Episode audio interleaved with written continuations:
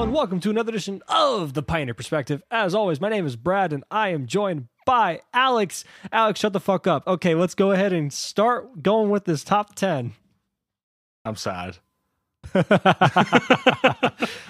just been like wind knocked out of my sails, you know, like I was ready to to do like my signature hello after your like whole spiel, and I'm just there like hi, and I I didn't even get to do that. I was just You, you put the finger up like I'm like, ah, uh, oh. uh, uh, oh uh, okay.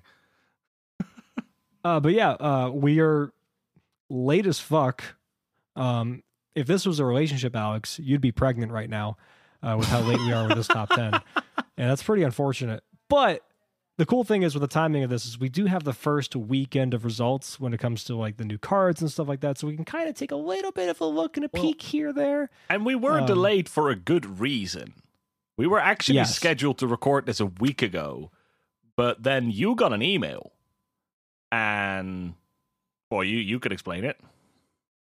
Yeah, so uh, by now, by the time this episode goes live, uh, it should already be out. It comes out tomorrow night. Um, at time of recording, it is what? This is Monday, and uh, yeah, so I've actually been emailing back and forth for over a year now with Saffron Olive of MTG Goldfish, um, basically discussing a whole bunch of things, and um, finally got around to uh, being featured on a uh, Goldfish video for their top 10 pioneer uh, cards from uh, neon dynasty.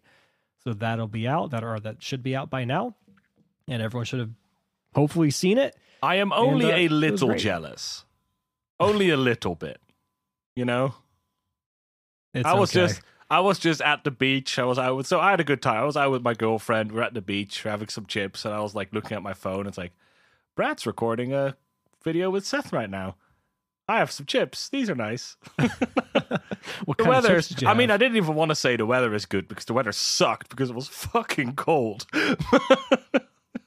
oh that sucks. Like going to the beach when it's kind of cold is like I, I understand. Being in florida a few weeks ago i went to the beach and i was like just thought it'd be nice to kind of lay out or whatever and, and it was it was nice and warm in the sense of it the sun being out and it was probably like you know around 80 degrees but i tried going on the water and the water was like 70 degrees and it doesn't sound like it's that cold but when you yourself are 98 degrees that's fucking oh, cold. oh yeah, yeah.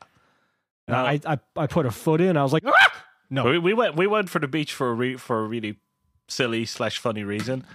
Uh, so my my girlfriend's gluten intolerant, and in the Netherlands we have a snack and we call it a croquette, which is something you throw in the deep fryer. And we do that with everything here. yeah, yeah. We, oh, we have a wide selection in the Netherlands. Like we we don't really have cuisine aside from shit we throw in the deep fat fryer, which sounds very American. It's like Um, carnival. or we stole it from abroad because you know colonial history We and stuff. we did the same thing. I mean, Yeah, yeah. look at where I live. Everything's stolen. There's literally an authentic thing about it. um, but this there's this one snack bar near the beach, uh, and she's by the she's also allergic for coriander, which is or cilantro as you guys call it, which is very hard to like find in food because it almost always says herbs and spices, and then you don't know which there actually are. So this It's place has gluten-free croquette that we know has no coriander in. And it's a day before her birthday, and she was just like, "I've been craving these fucking things for like two years. We're going to the beach." I'm like, sure. we did didn't you even really go for the beach because we tried to go Yeah. for a walk, and after 15 minutes, we're like, "I'm freezing. I'm also freezing. We're going back." Good thing you have these deep fried goodies to keep you warm. exactly. Uh, but yeah, um, video was super fun. Um, I had a blast doing it. Uh, don't worry, Alex. You will get your chance in the future to do something with Seth. Um, we won't get into it too much, but this will not be the last time that you guys see any kind of collaboration uh, between us and uh, and Seth himself. So uh, yeah, I think this is going to be um, the gateway drug, uh, I guess so to speak, to this. Uh, I mean, and it's it's it's not like because we did, and this is why we're gonna we're not gonna do our top ten like we do traditionally. We're gonna spend a little less time on it because uh, I sent you my top ten in advance, And I was still kind of working on it because we had longer and some more information was coming in. So I like discard, I want different, blah blah blah. So I sent you my like tentative top ten, and you use that sort of sort of craft a combined top ten. Yep. Um, for us, so there's if we would do our top 10 now, we would lit- I looked up, we would be two cards different and then some Yeah. placements. So it actually wouldn't even be the most interesting top 10. So instead, it would just be us being like, yep. that card's yep. cool. You know what? You're right. That is a cool card. Yeah. Because okay, we, talked about this in the video, and I was like, Seth, did you fucking expect? I didn't say fuck because I'm on a goldfish video, but did you expect Neon Dynasty to be the uh, the artifact set? He's like, no. And I talked about this with you too, because I was like, we we expected the Brothers War and the other Dominaria set this later this year to be like the artifact sets to come out, and Neon Dynasty is like, hold my beer. Look at all these fucking vehicles. Look at all these reconfigure equipments that are kind of bad. But I've heard the rabbit The one. People seem very excited about that one. Uh, the rabbit battery. the rabbit battery is a cool one. Um, there's the the one drop that you can pay three to sacrifice it to do something, but when it leaves the battlefield, it's like a light up the stage kind of thing. Does that even reconfigure? I think that's just a one red No, artifact. that's that, that's just an artifact in general. and then it becomes Um, a two, and then you sack it and you get a two two token. Yeah, and that one's really cool. I saw that one kind of show up in some blood decks. Um, and then there's that that one spell we got in like the the common dump. That's like, hey, this is a a two a one mana you know red shock, but if you sacrifice an artifact, it deals four damage to target creature or planeswalker. And I'm like, ah, that seems so cool for blood. Oh And, no, uh, I've people are I've it. I got shrapnel blasted yesterday against the blood deck, and I'm like, no, no, no, this is what you're supposed to be doing with your bloods. That's true. that was Yeah. holy shit. Um, we might that, that was in the league. We'll probably like in a w- couple weeks we could talk about like a sort of league wrap up, and I could talk a little bit about that. But that being said, so what we're going to do is Brad's going to go. I haven't actually been able to see the video, obviously, so I don't know exactly what Brad said either. So we're gonna quickly run down Brad's well our combined top ten. Um, kind of get like Brad's inside. He'll throw it back to me a couple times to like see how we sort of got this top 10 together. Then we'll probably discuss, uh, at least I'll bring up the two cards that I had different uh, and kind of like touch on those briefly, sort of get my insights. And then we might talk a little bit about like placements we had differently because Brad and I did have our usual exchanges in all caps about Brad's list. And then we could go I over. had the- yeah. I had a really good justification though for my reasoning. And when I brought, I even brought that exact thing up to Seth before we started recording. I was like, okay, Alex is saying this. What do you think? And he's like, well, considering we've had these particular cards at number one for like our last three lists, a little change of pace seems nice. And I'm like, I'm in favor of change of pace. that means Uh, I'm right. I win. And well, uh, I actually had a thought about that because I was thinking, like, you know, this has Brad lost his mind with, and we'll talk about it a little bit. And then I realized, like, no, the difference here is just kind of math and ev- sort of the evaluation process. Because I think we probably value the cards the same. But Yeah. I put it in a different place because I evaluate as a whole differently. But anyway, we'll go into that. So how about we just get started and you work our way through this list uh, that we got Yeah. Um, and again, this is the list that I used for the goldfish video. Um, and uh, yeah, so like Alex said, he gave me his list. I went through it and I was like, wow, all these are the same as mine for the most part. And I was like, but there's two cards I'm going to swap out. And being the kind soul that I am, not wanting to, you know, step on any toes or anything like that, I was like, I will put the two cards that I I replace for Alex at 10 and 9. Just put them at the back. Yeah, Put put them in them the in the back the Like they're, they're in, they're in, but um, Yeah. Um, but I mean, these cards, thinking about it, they could be higher up. Um, in hindsight, I think I might swap them around, but it, it regardless. Number 10 starts with a Patchwork Automaton, uh, which is the two mana, one one artifact uh, creature construct that has Ward 2. And every time you play an artifact or cast an artifact, it's like uh, it grows, gets a plus one plus one counter. it's just And ginger think- brutes without the once per turn restriction. Uh, ginger Yeah, brute, like- not uh, ingenious smith, but without the once yeah, per yeah, yeah, yeah. And I was gonna say, thank God it doesn't have that once per turn restriction because uh, You want this card to get out of control. And I, I yeah, I, I was looking at this card and it started growing on me more and more and more as we're kind of going over um, all the cards from Neon Dynasty. And the thing that was really setting it apart for me was the uh, the ward. And ward is so easy to kind of gloss over and be like it's just whatever. It's just not as good as hexproof and all that good stuff. But looking at cards like you know grave uh, grave trespasser or whatever the, the the werewolf in black. Um, that's Ward discard card, but we're seeing how powerful Ward can be by just being enough to two for one or slow down your opponent. Because if this is just a two mana one one that grows, and they're like, yeah, I'll push that, that kind of sucks. But keeping them off of fatal push on curve kind of thing, just right in response, like they're one open mana or whatever, if they have just two open mana and they can't pay for that ward cost, that gives you time to start growing this guy and kind of let it snowball and get out of control and at least set up your board in other ways where they now have to choose between dealing with this card and then other threats you have in the deck built around it. Yeah, I think like the the the, the awesome thing about ward, and that's why it's I think it's it's a very powerful keyword, and we're gonna see it more often. It's gonna end up on some very powerful cards. Um, if you have a like on this card, if you have a ward cost that is equal or higher than the converted mana cost of the card, bar sweepers, you will always net tempo with these cards. Because one mana removal spells become three mana removal spells, which means your opponent has now used more mana. And in the type of deck where that's runs path, uh, patchwork automaton, tempo is everything. Your opponent stumbles once, that could just cost them the game. And this card is basically a forced stumble. So if you force your opponent to stumble when you're playing a deck that kills people when they stumble, awesome card. Yeah. And you can have like things like Springleaf Drum in the deck, uh, Ornithopter, um, and just be like, okay, Ornithopter for free, Springleaf Drum, Springleaf Drum tap Ornithopter to play another artifact, maybe play a portable hole to like clear the way for it, clear the blocker, that kind of thing. Um, so th- again, this card can get out of control and it just has a really cool shell to kind of like go into.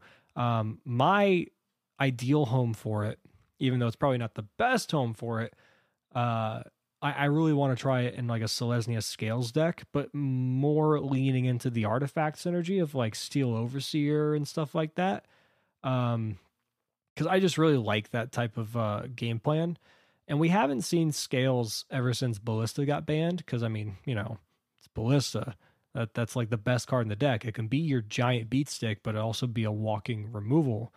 Um, this doesn't have the removal aspect of uh, walking ballista, of course, but at least you have another threat in which you're forcing your opponent to be like, yeah, do you want to deal with this, or do you want to just you know try and deal with the other pieces built around it, like I was saying earlier. So I'm, I'm pretty high in this card. And then um, the next one, though, number nine, Alex, you do not care for in the slightest, where we have some differences here. It's Oni-Cult Anvil, which is an artifact that is black red, so two mana uh, for an artifact in Rakdos. And it says once per turn, on your turn, whenever an artifact leaves the battlefield, you create a 1 1 artifact creature token uh, construct and it also has tap. I think uh, it's like it drains your opponent for one or two, I believe, to sacrifice it. Um, um yeah, yeah. It's, uh, the ability tap second artifact. It deals one damage to each opponent. You gain one life, which, interesting enough, could be itself.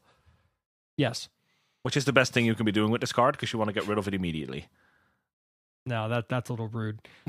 so uh, what I was thinking in the video was like this card on paper, when you and I both looked at it a couple weeks ago when it got spoiled, we're, we're both kind of in agreement going like, yeah, it feels kind of restrictive, feels kind of bad. And the more and more I thought about it, even with those restrictions, even with it being only on your turn and only once per turn, it slots so nicely into a Jund Food deck to have extra fodder to kind of, you know, sacrifice things. Um, everything that you want to sacrifice in that deck is are artifact tokens. So like treasures, foods from like Gilded Goose. Um, you have uh, Innkeeper that comes in. Um, you have other synergies that you want to sacrifice stuff with, obviously Mayhem Devil, of course, but then you have things like Deadly Dispute to make a treasure, and like you usually sacrifice one of your other treasures or your food to draw your cards. You have Korvold that comes in and immediately wants to sacrifice something, and typically, if you have a food available, you want to sacrifice the food. You have Cauldron Familiar, which sacrifices foods to come back into the battlefield. Um, you have other synergies and ideas that you want to sacrifice food to start turning on your Trail of Crumbs, that kind of thing. And this allows you to gain back a body that can be enough to sacrifice more stuff later on. And again, even though there's that restriction, I agree that that restriction is super harsh. And if it didn't have that restriction at all, this card would be fucking busted. Yep. Um, so I understand why it has it. But even with it, so many times in my playing both with and against that Jund food deck, there are times you just kind of awkwardly run out of steam with like things to sacrifice, which can be really weird. This helps maintain that a little bit more and kind of keep up with the things that you want to sacrifice. And another thing is, let's say you sacrifice the one of the one ones that this thing made, like in a previous turn, it does bring another one back. Like it replaces itself. And of course, you can sacrifice this as well. Um, and that's not even considering an idea of like maybe this can go into like a blood token deck um, with like even like Mukotai Soulripper um, as a thing that can kind of like you know continually sacrifice things and, and uh, make a make a one one that's another artifact that you can sacrifice to Mukotai Soulripper once per turn. Um, so this thing has so many synergies and ways that it can play around uh, with with stuff and has these different decks it can kind of slot into um, that I think it's good enough to see play uh, even with the restrictions. Yeah, I think my gripe with this deck, if I'm so, I don't have a lot of experience playing the sacrifice deck. I'll I'll give you that, but to me, it it feels like this is a very weak attempt at having the cat and the oven in one card, because this kind of looks like yeah, if I just on my turn I sack this construct, and then I get the construct back, and I've drained my opponent for one. This is basically the cat. Uh, problem I have is first of all, it involves one sacrifice rather than two, so you get half the Mayhem Devil triggers. This stuff doesn't trigger your Trail of Crumbs, and you also can't um, do this like in your opponent's turn. So the classic thing Cat Oven keeps doing: block your creature with a cat, then sacrifice it before damage. And I think that's like a really powerful aspect of Cat Oven that this card just doesn't do. So I think you're very often gonna have this card on the battlefield, and then you're already like sacking a food, getting your one one, and then you're kind of like, oh, tap, drain one, and I just feel like that is like super slow and dirtly.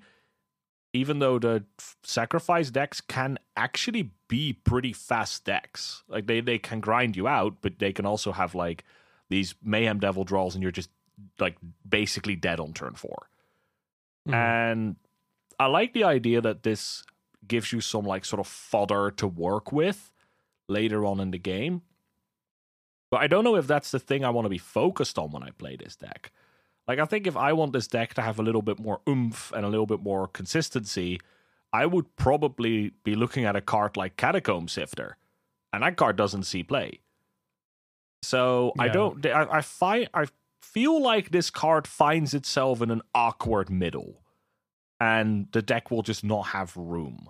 Yeah. So the card finds itself in an awkward middle, where I would say like if you, I mean, I don't know what kind of mad science this would take, but if you would, in theory, build a Yorion deck with sacrifice, then I think like yeah, you'd, you'd find room for this in your extra cards you want to run. But I don't know if you find that room in a 60 card deck.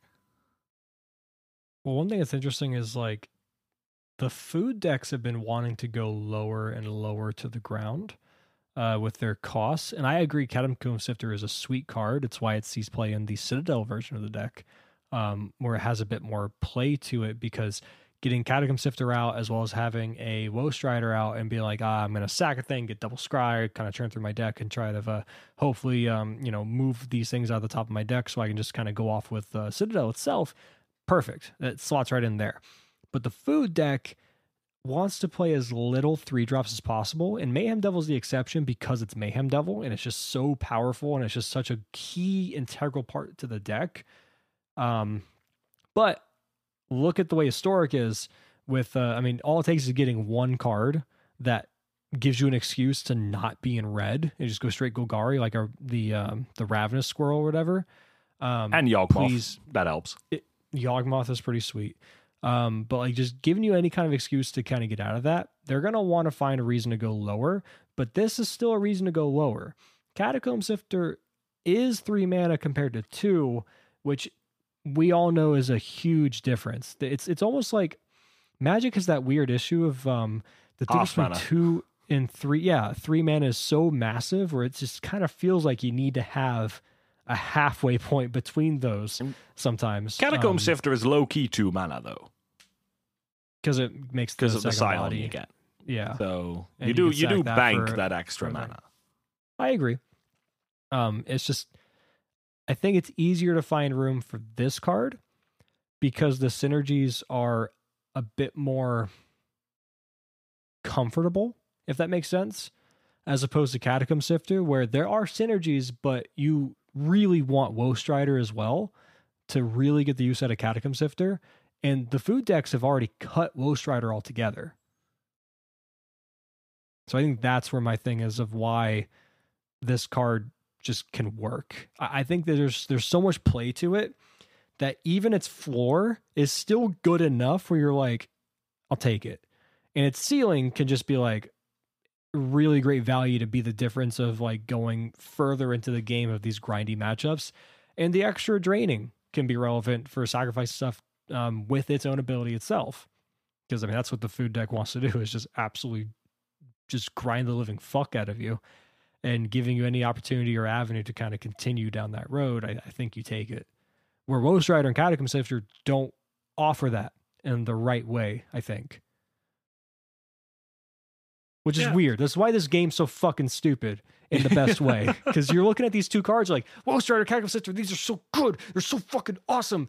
But like, they don't work well enough mathematically in this particular deck in comparison to a card that I agree with you on paper is worse than both of them, but better, I think, Somehow. here. Context Yeah. matters. Yeah, it does. So, but yeah. And then, um, but moving on, uh, we got number eight for this list, and it's the first of several in this uh in this top ten list. Is a vehicle. It's Surge Hacker Mech, and uh, you you and I were already really high in this when we saw it spoiled, or like this just slots into vehicles perfectly. It's a Ravenous Chupacabra that's more often than not a hero's downfall rather than just a Ravenous Chupacabra, but also being colorless and a 5 5 with Menace that maybe the turn later you go like, you know, uh, the the mech, the the two drop mech, um, mobilizer mech, and you're like, let's free crew this fucking 5 5 Menace too. Like, I, it- it's just, again, like you said, context matters. This on its own is pretty good, but within the context of the vehicles that we have and the ways that you can play with this card in the deck, you're just like, oh, holy shit, this is sweet. Yeah, I, I've um, so I've I've pulled a Brad, and when Neon Dynasty released on Arena, I thought like, all right, screw it. I'm sitting on a pile of gold. I will craft blue white vehicles in historic because it's very similar. You're missing uh, Ensoul Artifact and Darksteel Citadel, which is a um an aspect I wanted to add to the deck, and I haven't gotten to do that on Arena because the cards aren't there. Do have Blackstaff of Waterdeep, which has been very good in this deck too. Mhm. Um, but I tried to do some testing, etc., just to get like a bit of a feel for the deck. Um, even just the mana base. I thought, like, you know what? Let's just run this through a bunch of best of threes and see how often my mana base messes me up, so I can save myself that pain in paper. And this card, and that's why you have it at eight. I think I had it at like five already on my list, and I might almost put it higher. This card fucks. Like this Yeah. card is so good. It it gives the deck like it's colorless, so it goes in every artifact deck. it's on theme, so you don't have to like you know. There's you can run an aggro deck and then a fatal push in it, but that can get that can get a little awkward, right? When you put too many of these interactive cards in, this allows you to have interactions. It becomes a hero's downfall really quickly, and then when you crew it, this thing's a monster. And especially like I already can't wait to slap an Ensoul artifact on this guy, and he's just a five five menace. Like that already came down and Ravenous Chupacabra a planeswalker if you feel like it. Like Mhm. this card is insane. And this really this this is the card that sort of pushed me over the edge and made me look at vehicles and be like, yeah, this deck has everything now.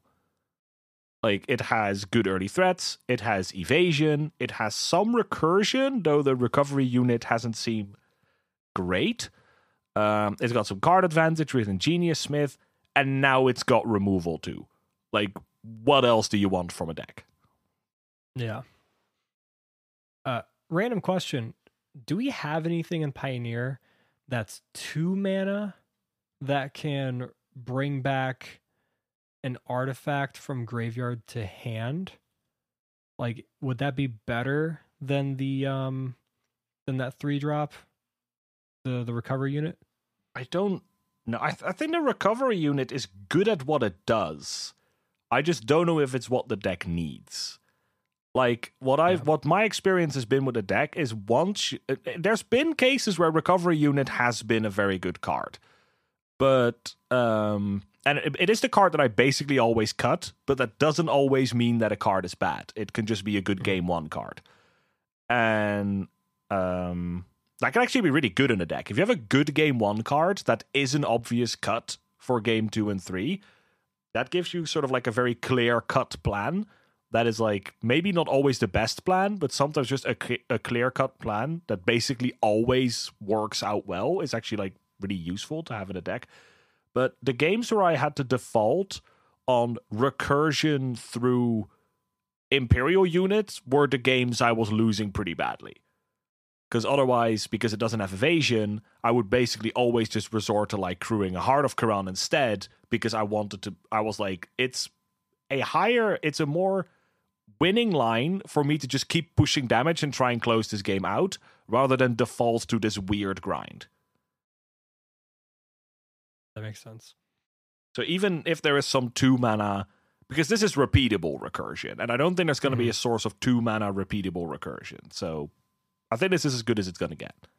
That's an awesome Yeah. walker. Three, four, big butt.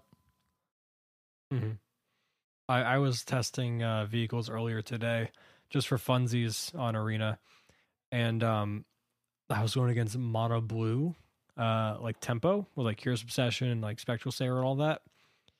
And they slapped on a Curious. I, I they just kept I just kept jamming out threats, and I'm like, just counter it. I don't give a shit because I have like a handful of like eight vehicles. I'm like, okay, counter, counter, counter. I finally got one to stick. It was the three drop, the one that can copy something Oh, Mind Link Mech's so good. and uh, I just I it, it resolved. I had the hot shot mechanic on the on the battlefield, and then they're like, okay, slap Curious Obsession. They're like, I have to attack because it's Curious Obsession, otherwise I lose it. And I'm like, crew, flying, block your two two with my with my four three, and they just insta scooped, and I was like, this feels, this feels good. Yeah, Mind Link Mech, I've, I've done some really cool things with that card already. Uh, making it a 6 5 with Toolcraft Exemplar, really good clock. Um, you can use it to basically make a copy of like a vehicle you've just played. So you could Mhm. just play a Heart of Kiran and then still make this like a vigilance attacker or something. And that's like, it doesn't always come up, but there's like cute shit you could do. Ingenious Smith, play an artifact, this gets a counter, and then next turn you can crew Surge Hacker Mech and then crew this, and now it's a five power creature with menace and flying, which is effectively unblockable in 99% of board states. So there's just cool stuff you could do with that card too. But this is Yeah. talk about Surge Hacker Mech. Uh, card's crazy. Um, really gives a dimension to this deck that you would have very much missed had this card not been there. So very welcome card. Yeah, and again, the whole reason it's so good is because it's maintaining your game plan of your initial game plan, your plan A, while being interaction. Yeah. That's what determines a good deck. Is just not going off theme, having cards that can be dead in hand. Because even if this card is dead in hand, you can still just play it as a four four or a four mana five five menace uh, Yeah. vehicle. I think fine. as like the closing line for this, which I think underlines how good this card is. Even if you're playing a black-based vehicle deck, you run this, even though you have access to great removal. Yeah. All right. So number seven, this was uh, a card that you really liked, um, and uh, I'm gonna essentially give you the floor for this one because I'm sure you have way more to say about it than I do. It's a secluded Courtyard. Yeah, so the seven one is secluded courtyard, which is literally um, unclaimed territory, but it also works for activated abilities. So it's an untapped land, enters the battlefield, taps for colorless. When it comes in, you choose a creature type. You could tap it, you get one mana of any color. You could spend it on the creature type or an activated ability of a creature with the chosen type. Now, what I think is so good about this, and it's that's also kind of the downside I found with it, really only humans gets like a big boost out of this because there's very few tribes that are interested in branching out in three, four, or potentially five colors. But because mana confluence can be a bit harsh in numeral in large numbers, it's never really been viable to branch out into a lot of colors with humans. But I think this card could be good enough that we can now see cards like Mantis Rider show up in uh, in this format because we currently have Selesnya humans and Orzhov humans as like the mainstays. Now, this card might already make it so you can like marry these two, and now you can start playing Abzan humans. And the Selesnya humans was the Coco deck, and Abzan and Orzhov humans was the Lurrus deck. But maybe now you go into Abzan, now you can maybe run a card like General Kudro in the deck, which is a very strong card. And trying to like marry these, but then you're in Abzan, but then again you could be looking at but you could branch out all the way into Jeskai. And the problem with this has always been mana. And in modern, this to an extent got unlocked once we got unclaimed territory. Because that gave us Cavern of Souls, Unclaimed Territory, and Ancient Ziggurat is the one they Yep. use in modern. That's currently not in Pioneer yet. But that deck was like straight up five colors also somewhat off the back of Noble Hierarch. So that's also a card you definitely would be missing in this. But if we run maybe two mana confluence instead of the ancient ziggurat we were running, we could probably make three or four colors work pretty easily. Obviously, Aether Vial was also a card. So there's I don't think you can play five color humans in Pioneer. And it's gonna take a lot before you can. But adding colors to a deck can often add a lot of dimensions to a deck as long as you're not hamstringing yourself too much. Like, yeah, you could play a three color deck and make the mana work by slapping 12 shocklands and four mana confluence in it, but you're literally going to kill yourself in every game that you play. So I think Secluded Courtyard is very good. Uh, but this is a card where I really feel like there is a chance this sees zero play because there might not be enough to get out of. You you are hamstringing yourself too much by going into 3 or four color humans, and you would rather be running a card like Eiganjo, Boseiju, that type of thing, and just sticking to fewer colors. Though Kitesail Freebooter is still a really good card. um, and having the ability to play that. Um, I'm thinking, yeah, I, I keep thinking of four colors in the sense of um, uh, blue, red, black, and white. Yeah. I'm not really that interested in green because the only reason you play green for the Selesnya version is really for Coco. They don't even play the the big shield boy, uh, which I think is like probably the best green human that we have access to, and they don't even play that. It's essentially mono white with Coco is Selesnya. So I yeah, that's definitely four the, color the, right. the, modern version never was never a Coco deck either. Mhm. So I could definitely see it being a um, being a non Coco deck, and then you would be looking at a. They called this Jeskai Black at the time, I think, in Darkier when they were playing four colors. There is a name Mhm. for it because it's named after the the weird Ravnica creatures that somehow aren't legendaries. Um, I think everything but green is called ink or something. But you you would be Um, I can probably tell you. potentially looking at a card like uh, deck like that. Yeah, I think it could be cool. I, I do wish Kudro saw more play. Um, it is uh, it is called, by the way, um, uh, Artifice is the name of that Aha. color combination. I guess that makes sense. Um, Esper plus red. Just looking at it a different way. Esper Yeah, is very much uh, artifice, and then Chaos is Grixis plus green. Aggression is Naya plus black. Altruism is Omnath colors. Uh, growth is um, Abzan plus blue. is uh, this Esper based on the name of commander decks? Because these these strike me as titles for commander decks. But anyway, uh, that- I'd have to- outside the scope I of this no video, for- video, da podcast. um, it's because I'm talking to you and I can see you, so I feel like we're recording a video, but we're not. But I also feel like this is definitely the one because we'll talk about the challenges, and I think like nothing even resembling four color human showed up because this deck is Yeah. going to take a while to find. Like five color humans was basically in the making for years, and then we got unclaimed territory, and it's like, thank God the mana works now. But I don't Mhm. think a lot of people were trying to brew around the eventual return of Cavern of Souls because I hope we never get that card. And Ancient Ziggurat Yeah. just doesn't read like the type of card they'd ever print anymore. So this was a this was a very welcome addition. Yeah, I definitely agree. You can probably get away with other stuff, other type of lands too. But yeah, the, the mana base would be tricky to figure out. Like, do you go base black, base white? I mean, probably base white, right? Oh yeah, you definitely go Um, base white, but you'd probably have to figure out what your. I think you're definitely going to go base white, and then you're going to have to find like one color that's sort of like your your main thing. That's going to be like where you can find something like your AFR man land if you want to run something like that, or your your legendary land, and maybe you're thinking like, oh, I want to play Bloodsoak Champion, and I want to have the activated ability on which stuff like unclaimed territory doesn't work, so I need to dip a little bit more into black, and then it's going to be like two colors sort of floating around the outside. Like that's probably how the deck's going to look. But determining the base color is easy; it basically has to be white. But I would how, say white, black, then blue, and red is just that color. You're like, thank God we have these eight lands that let me cast Mantis Rider, essentially. yeah, right? because with blue you're looking at stuff like a reflector, Reflector mage, Mage. stuff that you want yeah.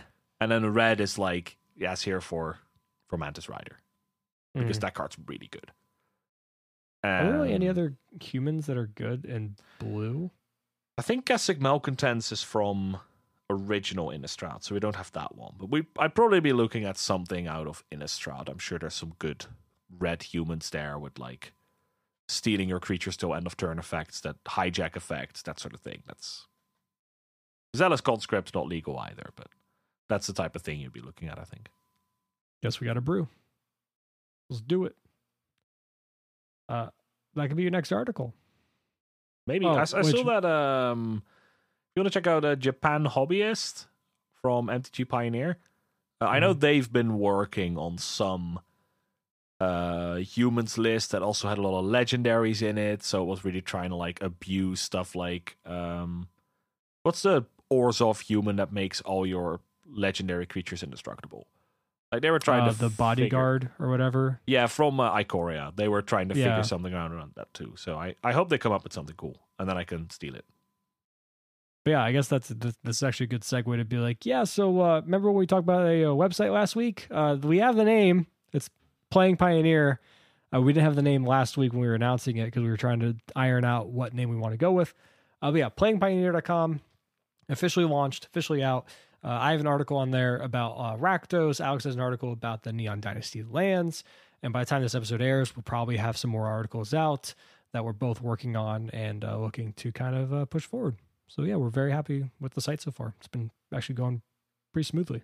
Yeah, and we've we've quite quite some people on board, so that's super exciting. That keeps the you know keeps the amount of content flowing. Because if we had like four people writing for this website, that would uh you know you wouldn't get enough traffic. But we've got- we've got Yeah. some cool people hanging on, and also like some people with like experience in things like web development and stuff. And I think um Rose is also was like used to be a newspaper editor, that type Yep. of thing. So that that helps because I have zero experience in this department. I just talk about magic. and that's why we're here. Uh, so uh, number six is a card that is really sweet. Best of the cycle, pretty easy. It's March of Otherworldly Light, which is your X and a white, essentially a prismatic ending with the cost of like you can exile another white card in your hand to reduce the cost of X by two. Um, yeah, this card's sweet. Uh, I I think it has a lot of play. My favorite thing about this is that pitching cost or exiling cost is going to come in way more than you think. Because let's say you're playing this in blue white control, they run a lot of cards main deck that just can be dead, like Azorius Charm, um, Dovin's Veto, Supreme Verdict. If you're going against like uh, you know non creature matchups or Dovin's Veto against creature matchups, that kind of thing, you know, like I gotta fucking kill a thing, but I need to get rid of this stupid card. Or let's let's say you're playing a deck that plays Portable Hole, and you're going up against uh, the the big red deck that runs like the uh, the Eidolon effects, and you've already tried getting their Eidolons off the board, and you're like, well, I can't use Portable Hole on this uh, on this uh, uh, Torbran or the whatever. So being able to uh, use uh, use that to pitch is really strong. Um, this card's sweet. This is a staple in in blue white decks now, and any any white deck that can honestly fit it. This is a staple card now. Yeah, I'm I'm less convinced about decks that aren't blue white control. Um, though I could see it show up in small numbers, but I played against blue white control with this deck the other day, and it clearly showcased why this card is good. Because I think at one point they had it, they played it to Teferi, and they plussed it. Uh, they un- had two white mana untapped. I tried to kill the Teferi, and I'm like, right, pay a white, pitch a card, kill one of your creatures. Pay a white, pitch a card, kill another one. All right, I untap with Yeah. Teferi. I uh, draw another card. I cast a memory deluge. You try and kill the Teferi. All right, I'll uh, pay a white, pitch a card, kill your card, and I'm gonna like, uh, I don't know what they did, like seal away your other one or something.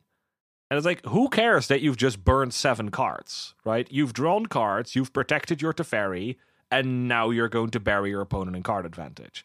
Mm-hmm. And that, like, for the sake of casting this card, you could turn every white card in your hand into a dark ritual. Like, that is extremely good.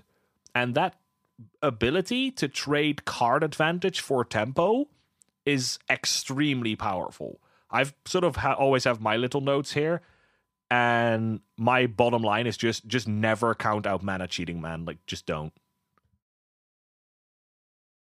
Yeah, which was a uh, and I, I made sure to repeat your statement on the on the goldfish video, and I repeated it again for our number five, which is mobilizer mech. Just don't don't count out free shit. Nope. Play the free cards. Like, you know, Yeah. the, the the saying is always play the good cards, but the second saying is play the free cards. Like free There's cards reason good. We have free cards banned or cards that do uh, well above what they're meant to be doing. There's a reason Look at- Ornithopter is overpowered. No.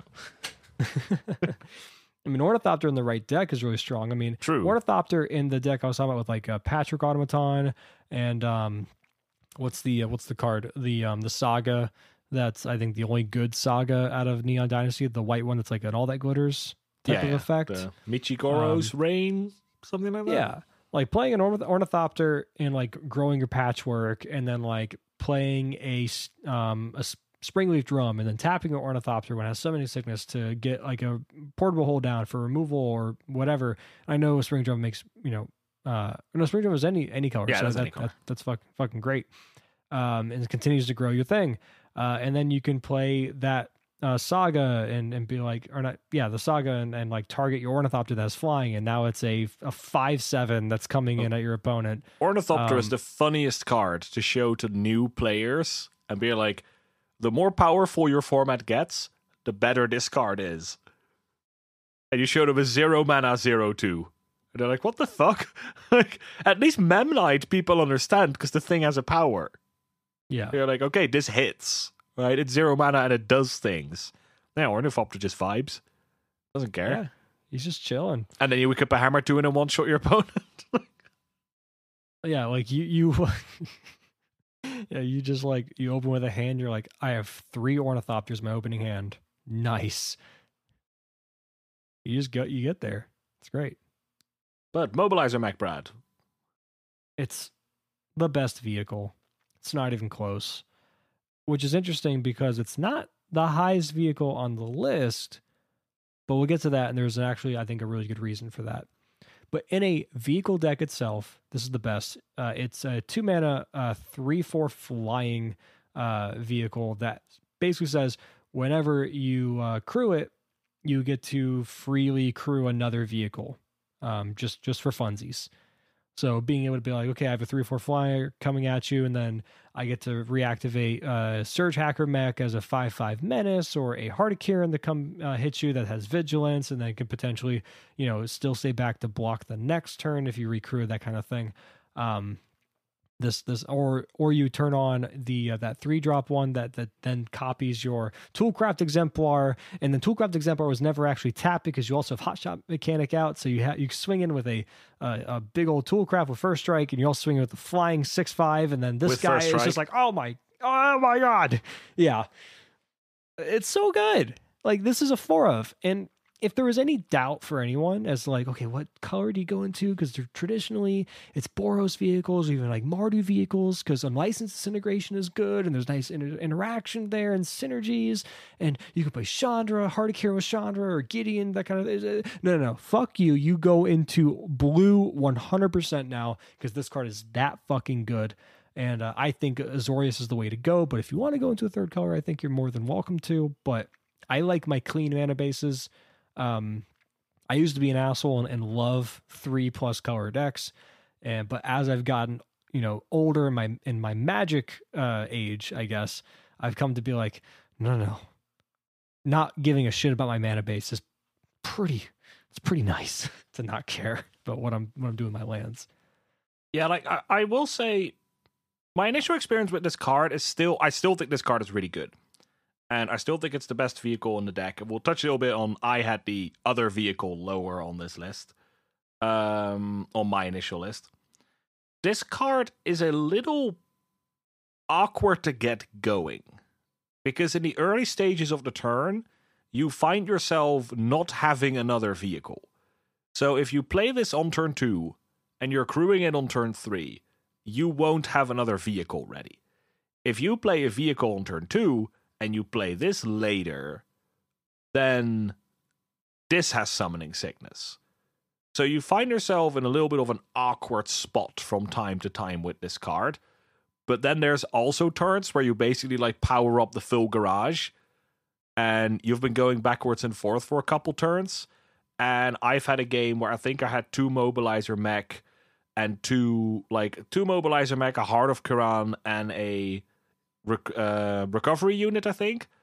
And I ripped a born to drive from the top, channeled it, animated both my mobilizer mechs, that animated my other two vehicles, and the game just ended right there because of just how powerful it can be to just get this like double whammy out of every. Uh, I've even used this in a rare occasion where I played this because I had a three power creature in play.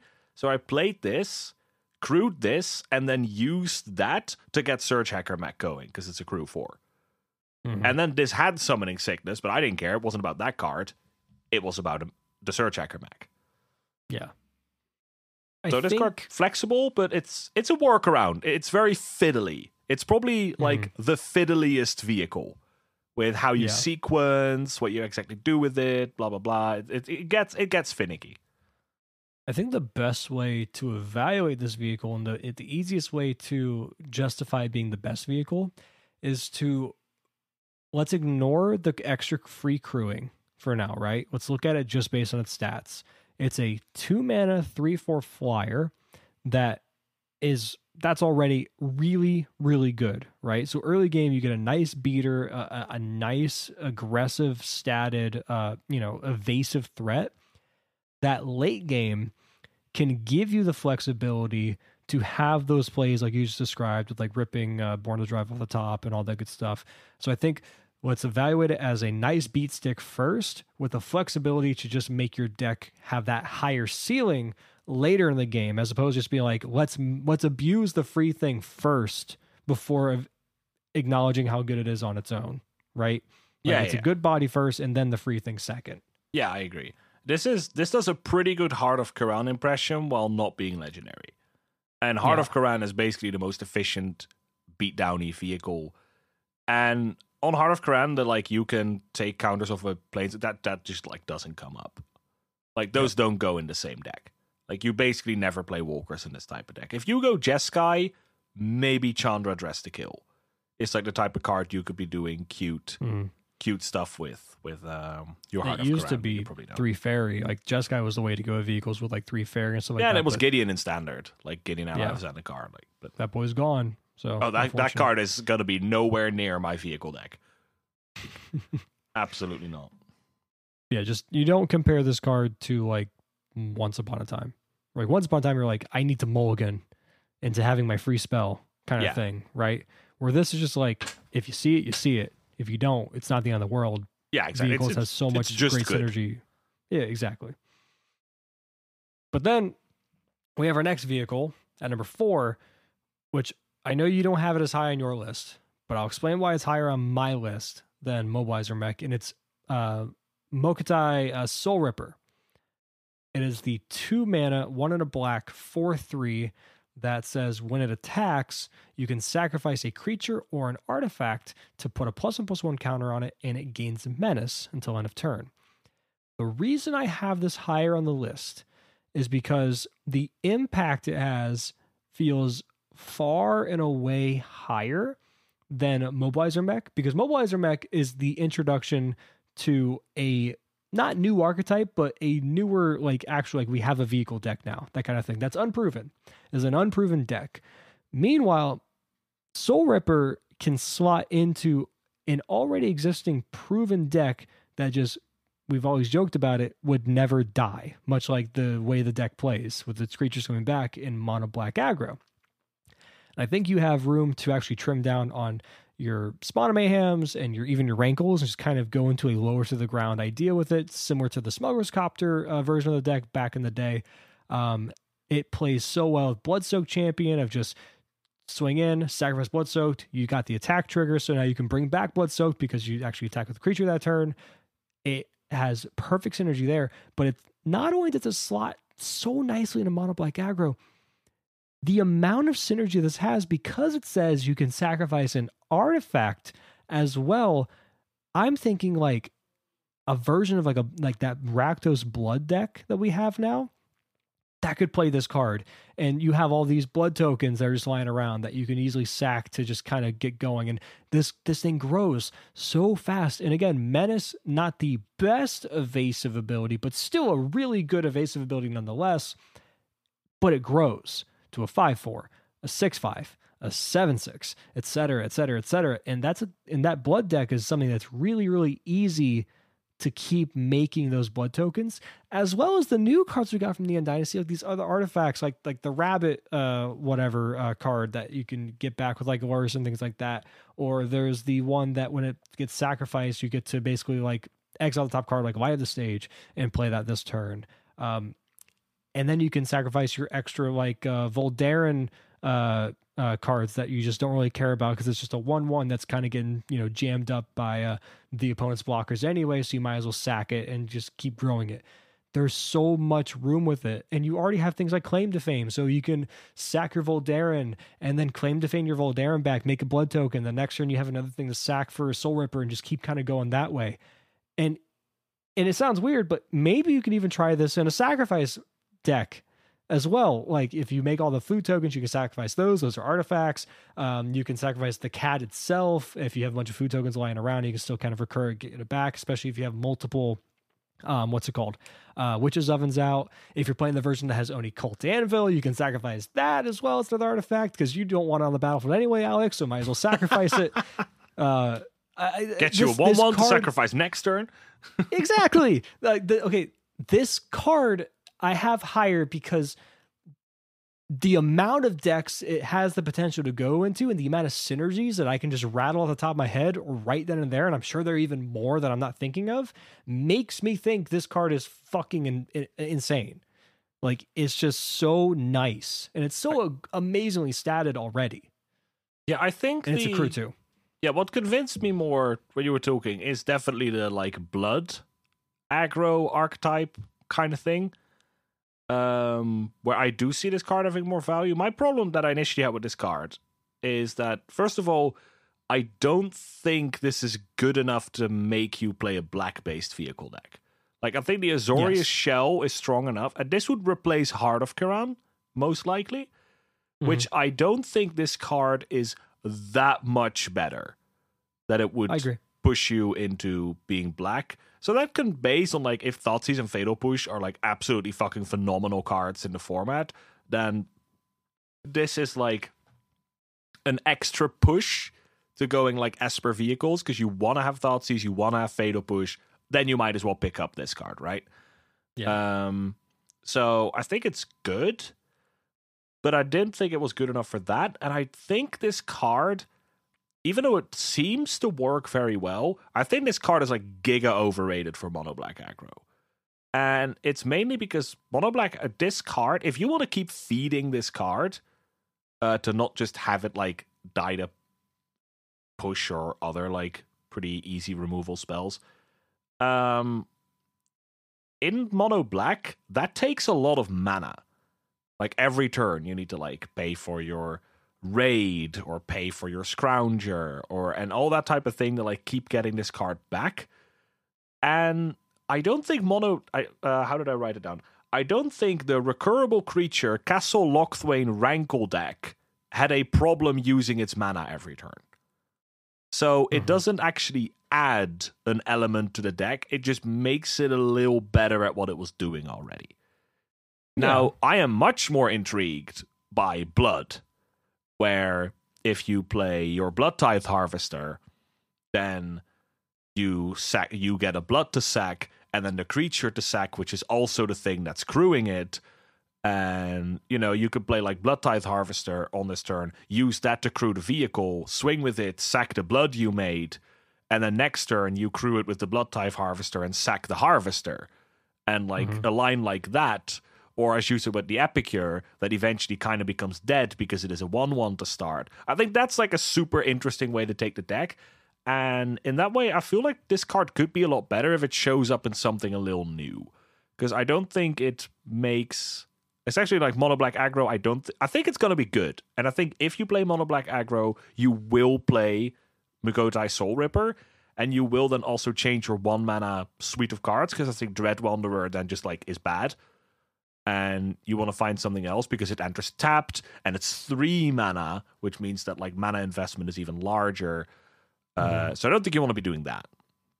I think Scrap Heap can eat artifacts when it's in the art to come back, not just creatures, but I'm not sure about that. No, it might just be creatures, I think it's just creatures, but I mean, Yeah. either way, but you, I mean, it's to good go back there, to the yeah, but not to go great. back to the um to the blood token thing though, maybe you could even just build blood in a way that you just run blood soak champion in the deck as just an extra one drop to play that can easily be sacrificed. And you don't mind sacrificing blood soak champion that much to things like deadly dispute because you're probably attacking with something anyway on your turns typically with that kind of deck because you're lower to the ground a bit more aggressive. So you can get raid activated pretty easily. Um oh yeah, I, I, do I played against Rakdos Vampires yesterday. That was an aggro deck, Lurrus deck. It wasn't Mhm. even a Lurrus deck, so it was Rakdos Vampires, but didn't even run Sorin nonsense. And that played Blood Soak Champion because it just Yeah. works so well in the deck, even though it's a human warrior. And you know, the cool thing is if you want to attack with this one, if you play this on turn two, you can play that statue on turn three. And Mhm. that triggers and is a haste creature when you sacrifice a blood. Doesn't say to what. So then you can play this one, play the statue, sack the food you got, triggers the statue, gives you a 5 4 menace and a 3 3 haste. Yep. And that might have just triggered Revolt to fatal push your opponent's 3 drop out of the way. Right? If we're looking in that angle, I think this card could actually, and that's kind of convinced me now, talking now, that this card could be fucking gas in those decks. And that's where I'm Yeah. thinking, like, yes, this card is actually like super good and not just like nice to have. Yeah, it's just like it has a home that can easily slot into a mono black aggro, but like again, it's just so many synergies. If it didn't have that or artifact clause on its sacrificing ability, It'd be kind of it bad. wouldn't. Yeah, it, we wouldn't be talking about as much. It'd be like, okay, yeah, mono black aggro is the home, and that's pretty much it. It maybe brings that deck up a little bit, but not too much. But the fact that it can go in all these other types of decks is where I'm just super interested, and I, I think this card is going to be a, a mainstay in the format that you're probably going to see a lot of. So please don't put away your fatal pushes. You need them. Yes. Please start investing in your insert shatter effect. There's a lot actually. Is it finally K Command's time to shine again? I I mean, I was never down on K Command. I still think it's. a I played great in a card, control deck and it was ass, but I can see I could see it probably Well- being good outside of even well, we talked about this before. You were you were basically saying like, okay, every time I play K Command, I'm dealing two damage to my opponent and having them discard a card. So when those are the only modes you pick over and over and over again in your control deck, of course it's going to be pretty bad. Yeah, Um, but now when it shatters, the- that already Yes. like, hey, that's going to come up more often. And the deck that I play with K Command is the Rakdos mid range. And when I'm bringing back my after after I already forced you, Mr. Control Player, to two for one yourself to get rid of my Graveyard Trespasser, I'm K commanding having you discard and bringing back my motherfucking thing anyway. So now I'm having you discard, basically making you three for one yourself. And I'm sitting here with this thing. control deck, and I'm like, I thought two for one was my ding, my thing, my. Get fucked. the future is now, old man. I'm the control player now, except I have actual threats. So yeah, I, I Uh, think this is actually. I mean, I wouldn't know what episode this is because this is a long time ago. But this is something interesting Kamigawa can bring, and that we we discussed this. This was this could literally be like a year and a half ago. That red had the problem as a control color. That red has access to a lot of shatter effects, but Mhm. shatter effects aren't relevant. Yeah. and we're seeing a lot of good artifacts. We're gonna see a lot of good artifacts, I'm sure. So that could be a really interesting way where we could finally maybe see control decks more regularly go into Jeskai, Izzet, which we're already seeing a little bit of, uh, Grixis, that type of thing, because shatters might become relevant again. I mean, there's a lot of artifacts on this list. Yeah. Everyone buy your Hinatas from Neon Dynasty. Get your playset of By Force in the sideboard and just pay one red to kill every artifact you fucking see. That sounds so great. That I, I actually want to play that as a deck, like a Jeskai Hinata deck. And if you don't want to play Hinata, just get Vandal Blast. It got reprinted in a Commander product last last year. It's pennies. Yeah. Well, speaking of artifacts, And pennies. This card's cheap. Yeah, it's hot shot mechanic. It's the reason for a vehicle deck. We thought mobilizer mech was the reason to go into blue for vehicles, but the real reason to play vehicles again is hot shot mechanic. And something I said in the video when I was talking to Seth, I was like, initially you might be thinking, hey, this is, you know, Toolcraft exemplars copies five through eight. And I was like, no, no, no. Toolcraft exemplar is now copies five through eight of fucking hot shot mechanic. That's how good I think this card is. I think it's better than Toolcraft Exemplar in the vehicle deck. That Toolcraft takes the back seat now to this card. And the only thing Toolcraft has going for it now is the fact that it can be copied by the other vehicle to make it a 6 5 uh, flyer. Otherwise, this card's amazing. It turns on Toolcraft Exemplar. It makes sure that it crews pretty much everything in your deck. It crews mobilizer mech. So then when you can't crew your, your four crew things and things like that, mobilizer mech is like, don't worry, buddy. I got you covered. Now I'm going to crew it for you. And it, it is just so good. And again, it's an artifact creature. So an Ingenious Smith can dig and find it. Um, you can even, if you're playing Blackstaff of Waterdeep in your, in your uh, vehicle deck, you can be like, eh, I got nothing else going on. Let's just make this boy a 4 4 and swing in. Like you have play with this card. It's a one drop. It's a Savannah Lion, which isn't the best thing in the world anymore, but the amount of times I've played this on turn one, had nothing else to do. Oh man, Savannah like- Lions are severely underrated. Like, Yeah, just smack you.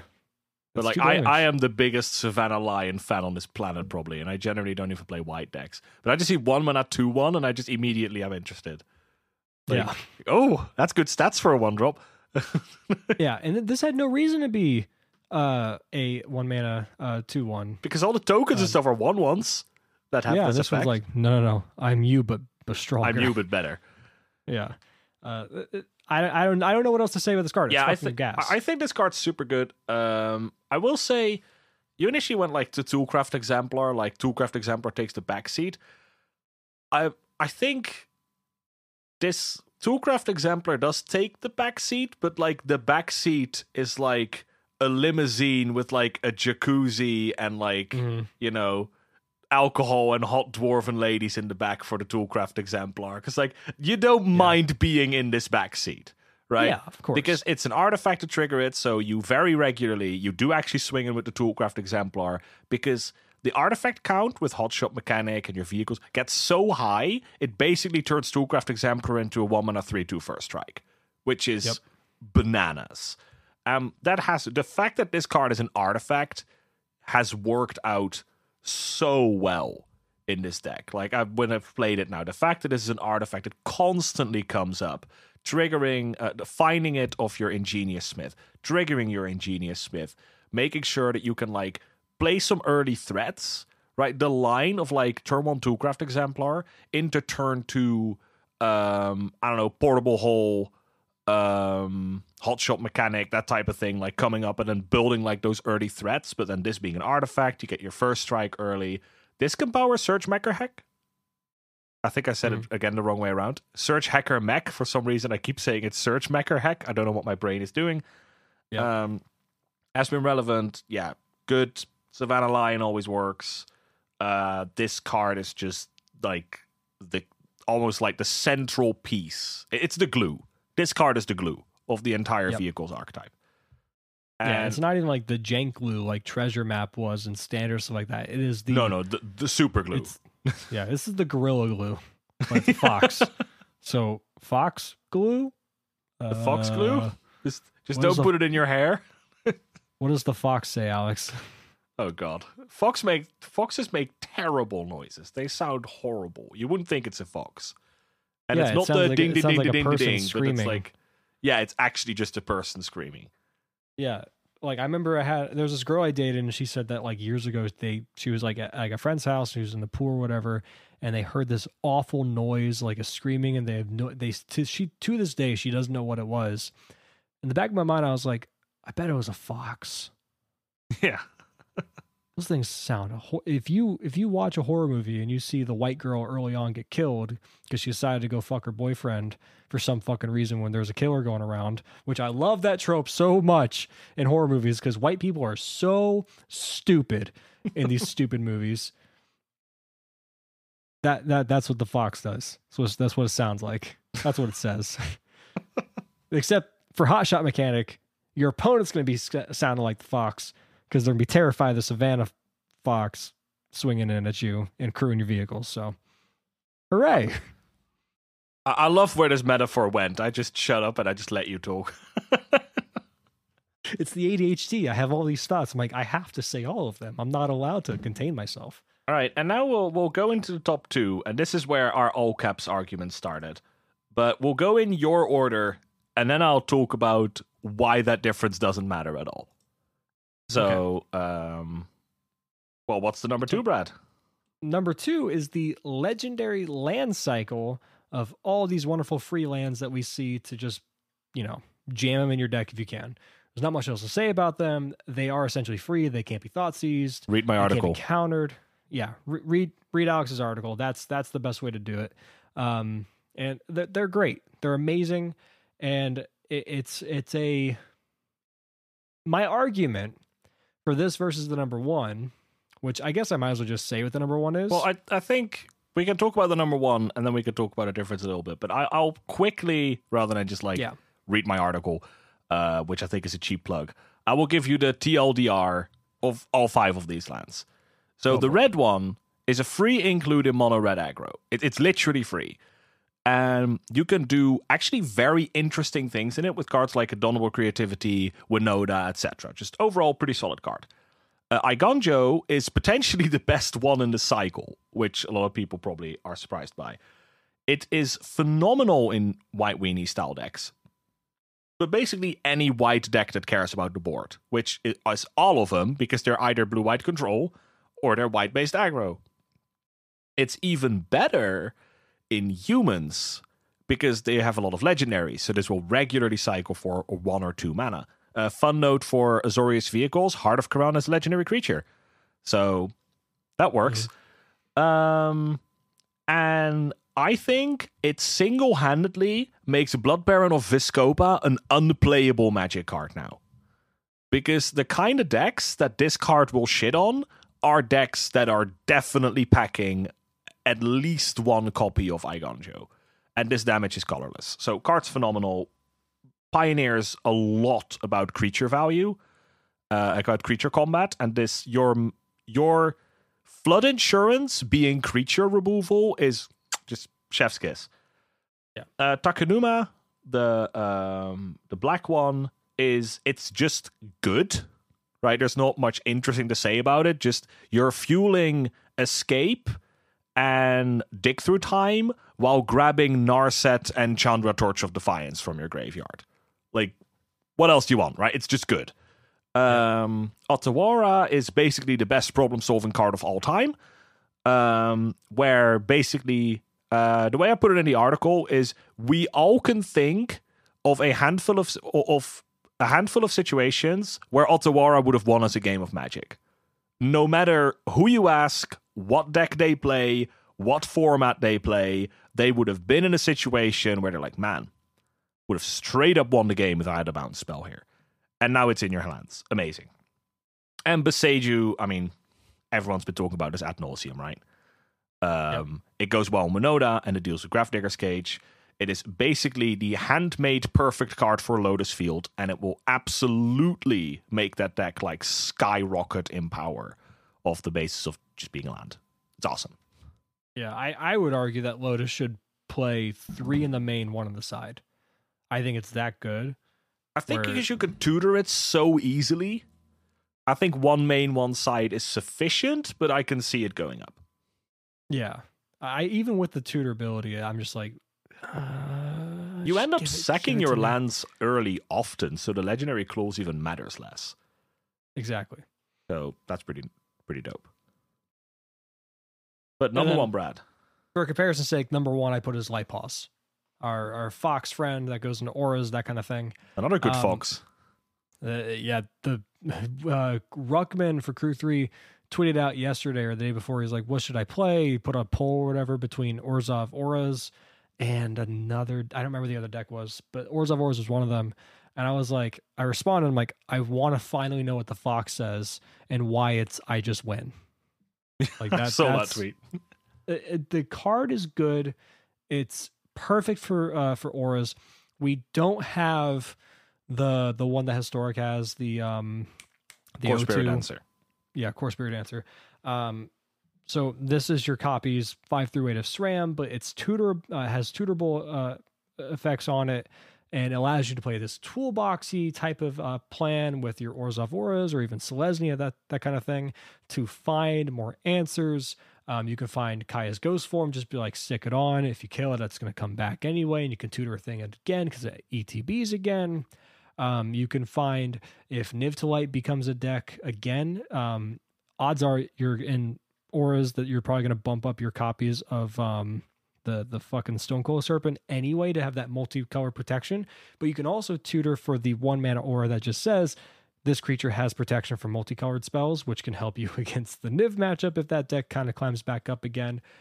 And the reason I have it at number one over the lands, which is where Alex and I had this little bit of an argument, kind of like him, he, him saying I'm drunk, that kind of thing, um, is an argument of quantity over quality. And my thinking is the legendary lands, it's not that they're not uh, of quality value they are. They're phenomenal. They're free. All the things we just mentioned, the, the rundown Alex said, there's a deeper dive for his article, all that good stuff. The lands are phenomenal, but they are a matter of quantity because they go in everything that can freely play them, which is almost every deck possible. If you can find a way to fit it in your mana base comfortably, or even semi comfortably just to justify it, you're going to do so. But the impact value, where the quality aspect comes in, I feel like is higher for Light Paws because outside of Lotus Field and maybe maybe Winota with Boseiju, you can make an argument for, for white weenie and stuff like that uh, with uh, with the white one and and maybe even control with the blue one. But I would say those cards bump up value to these decks, but none of these cards slotting into decks besides Lotus Field can really bump it up in power level significantly enough to allow it to jump into this tier one space of being a dominant deck in the format. Where Light Paws, I feel, is that good of a card that slots so perfectly in the Auras deck and is so powerful on its own. It's such an amazing card that helps you find the answers that you need to kind of find and allows you to keep pushing forward in your deck when, you know, you, you kind of don't have that much options available to you or you run out of steam a lot, that kind of thing that can push auras into a tier one status. And even though it's not as relevant, the accessibility aspect of auras, even though Lotus Field is also a challenger deck, but auras is a very cheap deck on Moto and in paper has the challenger deck with the extremely easy upgrade path of just getting your godless shrines and your pathways and this card. And and the other toolboxy stuff you get like Kaya's Ghost Form, the uh, the multi protection uh, spell or or the whatever, um, and then like if you want to go into blue or or whatever, and you go into like Curious Obsession, it doesn't matter. It's easier to kind of find that upgrade path. Where Lotus, you kind of go. If you get the challenger deck, you kind of got to go in the ultimatum version. You might go into the weirder ultimatum version that runs the um the one that the black spell that discards your hand and you search for three cards, put it into your hand, um, that kind of thing um, which is a cool combo with Omniscience. Uh, but Lotus is a bit more of an upgrade path that you want to go into from yeah. the Challenger deck, where this one is pretty much ready to go with honestly one addition to add to it. If you, I mean, because I don't, even though Godless Shrine and Pathways are really, I mean, you could just go mono deck. white. Exactly. If you're you like the mana sucks and like you can make this deck work as mono white. And you know what? You make this deck mono white, you could still put a copy of Kaya's Ghost for a minute. Yeah. Who cares? Because it just tutors it just, and attaches it. It's there for tutoring, and if you draw it, sucks to be you, I guess. Yeah. So and you already get the four concealed courtyards and the four cave of so like the deck is already essentially mono white. So eight yeah. Copies of. You could uh, even of, cut of the Caves of Koilos and literally just run four of the fast lands. Yep. And then you're like, okay, and sometimes sometimes I can play the ghost form and sometimes I can't. Okay. Yeah. Whatever. Uh, so yeah, I just think it's a quality versus quantity aspect. And both these cards, or I guess these six cards, are phenomenal. But Light Paws has a little bit higher impact in my mind on the format uh, for a specific deck and not just the format as a whole. Yeah, that makes sense. I'll uh, I'll touch on Light Paws quickly first, and then I'll go a bit about that thing you just talked about. Um, so I think Light Paws is I had it at number three, I think, um, because I had hotshot mechanic at number two because I really felt like this archetype wouldn't exist without that card. Uh, mm-hmm. But that was it was all like super close, right? On if I had looked if I looked at it on another day, I might have put Light Paws at number two. You know. Um, but there's there's two things. So there's a couple of gripes that I have against Light Paws, which makes me think it's somewhat less good of a card. First of all, the aura needs to have a different name than any aura you control. So if you want to get most out of Light Paws, you're looking at that like lots of like toolboxy, like bunch of one-offs type of effects which actually is kind of okay because there is a lot of redundancy in Artifact. There are quite a few auras that do kind of the same thing. Mm. So you could just run a bunch of one-offs. You could take like of like a your Gryff's Boon could be a one-off and your Cartouche could be a one-off and then you just like sprinkle some random one-offs that do kind of the same thing in your deck and you can basically get maximum value out of Light Paws all the way. But that toolboxy aspect of Light Paws isn't that good in Pioneer. It's the value part. You have to read this as basically draw a spell. But the toolboxy yeah. part doesn't actually do that much, right? Kaya's ghost form is okay. Um but you don't have like Spirit Link or Umbras or uh, good protection. The only thing, if you go into Selesnya, you can get Alpha Authority, which is a two mana enchantment that just straight up gives hexproof, uh, which could be a cool thing to tutor up, which also solves the other problem, and that's that everything has to go on Light Paws.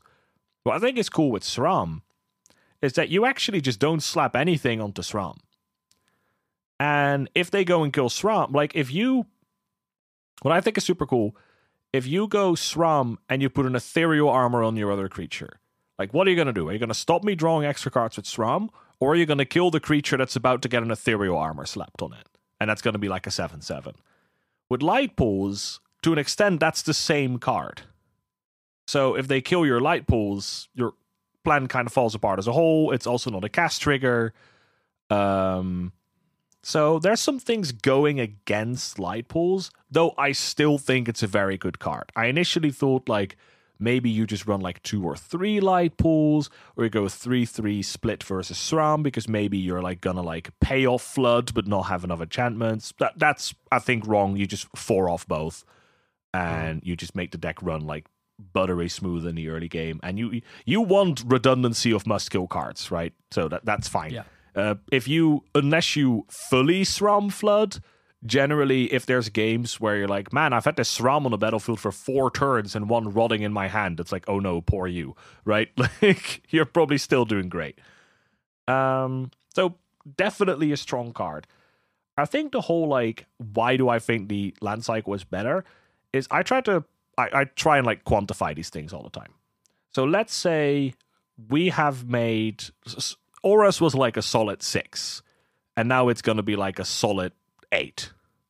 You've added two points to one deck, which is a, a huge impact for one card to have on a deck. It's it's like enormous. Very few cards have that type of impact on one archetype.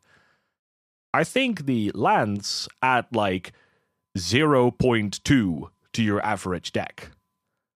But if I add 0.2 to 30 decks, if I'm sort of trying to evaluate the power of the format as a whole, I've added six points. Right? So I think, like, even though I get the quality over quantity, this quantity is so large that I'm like, in my book, it trumps the quality, but it's it's more semantics, right? That's just a way to evaluate things. Because you could yeah. also argue because the lands go in most decks, they hardly have an impact at all. Because if every deck becomes a little better, doesn't the power rankings just stay the same? Yeah, the playing field stays about the same. Yeah, the playing field everyone. stays the same. Like, what is it? A, a rising tide raises all uh, ships? Raises all ships, yeah. So, like, if every ship's at the same height, if all said and done, obviously there's a couple of exceptions here, but like Lotus, but like if as a whole most chips are still at the same height, nothing's changed, so cards haven't actually done anything. That's kind of a way to look at it. So this is all again, like it's semantics. Uh, these cards are just all good, right? Yeah. I think we can argue for days if the land should be won or Light Paws, like between to an extent hot shot mechanic, Light Paws, and the lands but you could literally put these three on a wheel and just spin the wheel and just see whatever fucking order they end in. Right? It's the same yeah. deal. Right? They're it's they're all, all so close. Yeah. There's one added element that helped me with this at number one, and that was because you're talking about impacting the format as a whole, right? Yeah. Where my argument seems like it's impacting a singular deck more so than the entire format. Yeah. I would argue that if the impact on the deck is so strong, it impacts this the format impacts too. the the format because it changes everyone's sideboard plans. There's a lot more like soul shatter type of edict effects that you're gonna have in your boards to try to get around. Uh, you know, like uh, this the auras deck that you're gonna want to bring back. Um, and that can change the sideboard plans, which we've seen so many times before. Where like if you have to dedicate your sideboard to all these different types of like areas. We saw this with the the three combo meta, right? With Kethis, uh, I mean the four combo meta, if we're being honest, um, where all of these combo decks did vastly different things on the spectrum of what a combo deck does. So it's not like you could just be like, okay, I'm going to bring in my four deafening silence and like, okay, combo deck's taken care of. It didn't work that way. You had to spread your sideboard so thin to attack each of them in a a good way to help your game plan, but that made your sideboard plans overall worse against other decks, which could then bring up other decks into the forefront of the meta because there's people less side have less consistent sideboard plans for those kind of decks. You might see is a Phoenix rise up again. You might see other decks we haven't really thought of rise up again because the meta allows it to shift and have these ebb and flows. And it might not be that drastic. It really might No. not be, but it could. Is a yeah, th- th- that's and that's kind of what like I think you're completely correct. If Light Paws was like I don't know, didn't have the restriction that it had to go on Light Paws, yeah. and I'm like, yeah, okay, this is like this is gonna make Auras of Aura or like uh, some Auras deck genuine, like solid tier one. It's there uh, up there with Phoenix, Winota, and, and the like. I don't think it's gonna make Auras that much better. I think it's just gonna take a deck that every once in a while shows up on the front page of Goldfish, be a mainstay on Goldfish, or sort of akin to like Burn, that type of thing. Well, I mean, let's think about this way though. Like we talk about, or I talk about the accessibility aspect of it, right? It's a it's a cheap deck on Moto, and then of course in paper you have the challenger decks, right? So if you go to an F and M, or even if you go to a, any kind of paper tournament whatsoever, there's a very high chance you run into this deck a lot, which can change the local metas that you see, and that could translate into uh like actual higher quality tournaments of like more significance because let's say you're just a person that's been jamming this at an FNM for a while and they become the best auras pilot there is and that kind of raises the stock on the deck even more because it's already accessible all that kind of thing yada yada uh, i mean again Yeah, it. semantics yeah, this is this is heading into the into semantics territory again. I think yeah, if we could think of scenarios where, um, but so I think I want to quickly touch on uh, two cards that were in my top ten that didn't make it into our combined top ten. Um, which I just quickly want to touch on. One is Lion Sash, but I'll be honest, if I have more time to think, this might have left my top ten too. Uh, good card, but what the fuck are we doing with it in Pioneer? Uh, Scavenging Yeah. Ooze isn't a good card, really. We don't have Stoneforge Mystic to tutor it up. Tutor it up. Um, Graveyard Hate is to some extent really a quantity over quality thing right now because we're like trying to hold back delve spells and escape spells and that sort of thing. So it's not much about like sniping a card from a graveyard as it is about getting rid of the whole graveyard. Um, so just a good card in a vacuum, but where would you ever play it in this format? Right now. And the other one I wanted to mention is Tamiyo's Safekeeping, because I just think it's arguably the best protection spell of its kind. It's just not a thing we see very often anymore. Like, what's the last time someone played a fair deck and they just like saved a creature with Blossoming Defense? Like, nobody really does that mm-hmm. but this is a really good card. And I think what I was thinking, if Auras heads into Selesnya, this solves the Karametra's Blessing problem of like go and kill your SRAM. Shit, it's not enchanted yet. This card doesn't do anything. Like, go to enchant my SRAM. Okay, cool. Kill it in response before you can protect it.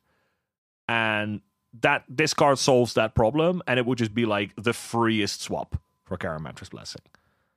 Mm-hmm. And yeah it is actually one card which was my underrated card, which at the time I think it was. People talk a bit, bit more about it now with Mindlink Mech, because I just heard the most hilarious interaction with it this afternoon. You play a Mindlink Mech on turn three, and you play a Calamity Bearer on turn four, this thing swings in for 16. And I just thought that was amazing because it becomes a copy, so it double doubles the damage of your giants, and this has four power. So you have a 16 power flyer on turn four, which I just thought was an amazing interaction. all right let's play as a giants let's do it Honestly, is it giants this would vehicles? actually be awesome in a deck like that. Like ditch the vehicles, just throw this in your Izzet Giants. There's other Mhm. cool giants with a bunch of attack triggers and that sort of thing that you would very much like to copy with Mind Link Mech. So actually, not even a meme. You're playing is a giant, you probably want to play a Ooh. set of this. If you play Grixis Giants, you can play Kroxa because it's it's an elder giant. Doesn't it become legendary then though, and you have to rule it? Oh no, it it, it Shut up. becomes a copy of a non-legendary creature. Oh, oh, I wanted to swing it with double Kroxa. That's okay. We'll just play Mardu Kroxa and just play Hushbringer. And for the people who are like, how the fuck did neither of you talk about Michiko's Reign of Truth to more of an extent? Challenges, we'll get to it. Yeah. All right. I guess that's what we could do now. So we're gonna have a quick look at the challenges, kind of see what like worked out in week one. That's the privilege we have of being late. And uh see, see, Brad, like the slackers, they always they always get the better end of the stick. We just let the other people do the hard work, and then we just Yeah, fuck, fuck the early bird gets the worm bullshit. I get to sleep in and get your worms and my worms. I get to be late and just like steal your shovel. Like I'm just gonna dig up these worms. Hello. yes. But we had a good reason. Still a good reason. Yes, exactly. So, uh, Saturday challenge won by Orzhov Auras. But Brad, they're not running Kaya's Ghostform. Oh no. I guess It- the it was- card is bad and just shouldn't be in the deck, right? Wrong. It was bugged on Moto like all good things. like Winota still is. And Karn is now. What? If you plus Karn the Great Creator on a vehicle, it becomes a 1 1. I hate this game. So, I mean, how it's fine even- with Parhelion because you still get your angels, so you're not that sad, but you're still sad. How does sad. that work? How is I that? have- How does that a bug? I have no idea. I mean, if you talk about spaghetti code, MTGO you- sometimes crashes and replays the entire match for you. like, I'm confused because wouldn't you have to have it written in the code that says when Uh, blank happens, it becomes like you have to put in the numbers one one for its power and toughness equals this in the code. So how is that a bug that even happens? it's probably like, picking it up as being like, I don't know, maybe Karn's effects stole like templating from another card or something. It's like, I, I'm not even going to so pretend fucking- to know how code works. It's, I have no idea. I, I have a very limited idea of it, but I know enough when it comes to like numbers and, and generation of numbers and how it works in that regard to understand like this feels like a weird bug. I mean, League players will all know that walls are minions, that meme. Where you had certain walls in the game that would be created by other effects, but they were coded as minions, so you could like walk through them with certain abilities. It's like, yeah, this allows me to walk through minions. It's like, this is a wall. It's like, nope. According to the code, it isn't. So, It's not. uh, anyway, Uh. so Orzhov Auras, and we see it show up with uh, Light Paws as a four off, Sram as a four off. Um, but like I said, even like actually going less on the Light Paws, this doesn't even do the thing of like trim on Gryff's Boon and just like spray in some artifact, uh, some enchantments that like do some random shit just to get more Light Paws value. They're like, no, I think tutoring up an ethereal armor is good enough if I don't have one yet. No other two mana enchantments to try and get all that glitters more often. Just not trying to be cute at all. Just we take auras and we make it a little better. And I think that's a very good week one strategy when people are doing cute shit. Yeah. Then second place we see Jund Sacrifice with Oni-Cult Anvil. Woo! we did it. and with Karn. So there's even another Oni-Cult Anvil in the sideboard. There's a Witch's Oven in the sideboard. Uh, they took Treasure Vault instead of Darksteel Citadel as their thing to drop, which I think is cute because, you know, no Nissa, so you don't care about it being indestructible. Yeah, this. and you can sack for the treasures, more things to sacrifice to Deadly Dispute, more ramp into uh, stuff in general. I, I, I guess I uh, sure. yeah, this is just I don't know. It, it, it's just a different take on sacrifice. It's missing some cards that you normally see in this deck, but still the general like cat oven, trail of crumbs, everything's a permanent type of engine. Then in third place, once again, this is a um this is with that uh, experimental synthesizer sort of blood Oni Cult Altar, like you were talking about. A little bit surprised to not see the Soul Ripper in this one. Yeah. Um, Uh, but I mean, I, I I get it. it. It's probably tough to figure out the numbers because you want to try out experimental uh, synthesizer. You want to try out Oni-Cult. Um, they, they're playing some blood fountains as well, but you still want enough spells to be able to do things. You want to run your four deadly disputes. It's running voltage surge as well. Uh, your Thoughtseize fatal push, your K command. Like it's it. I can see how hard it is to fit this into the uh, Yeah, into the definitely. deck cleanly. Uh, then we see probably the biggest uh, deck to show up in this entire weekend, and it's Blue, White, Ensoul. Mostly going off occasionally running the automaton that we were talking about earlier, but all of them have consistently taken out all that glitters and added um, Michiko's Reign of Truth as basically all that glitters for two turns in a row, but then the all that glitters is just it just animates itself. Yeah. One cool thing though that I've seen, um, I saw Todd do it when he played this deck uh, on stream, and that was uh, you run a couple mutavaults in the uh, in the mana base, and he uh, would on his upkeep turn on mutavault, target it with uh, with the uh, Michiko's Reign of Truth, um, and then just kind of go off from there and have like the extra threat. Thought that was kind of cool, just a cool line of play.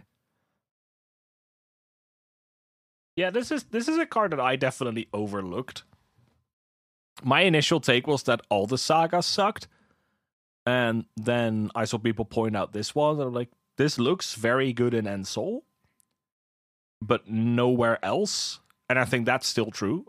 Um, and I will say, I think these results are skewed because we are looking at a week one meta.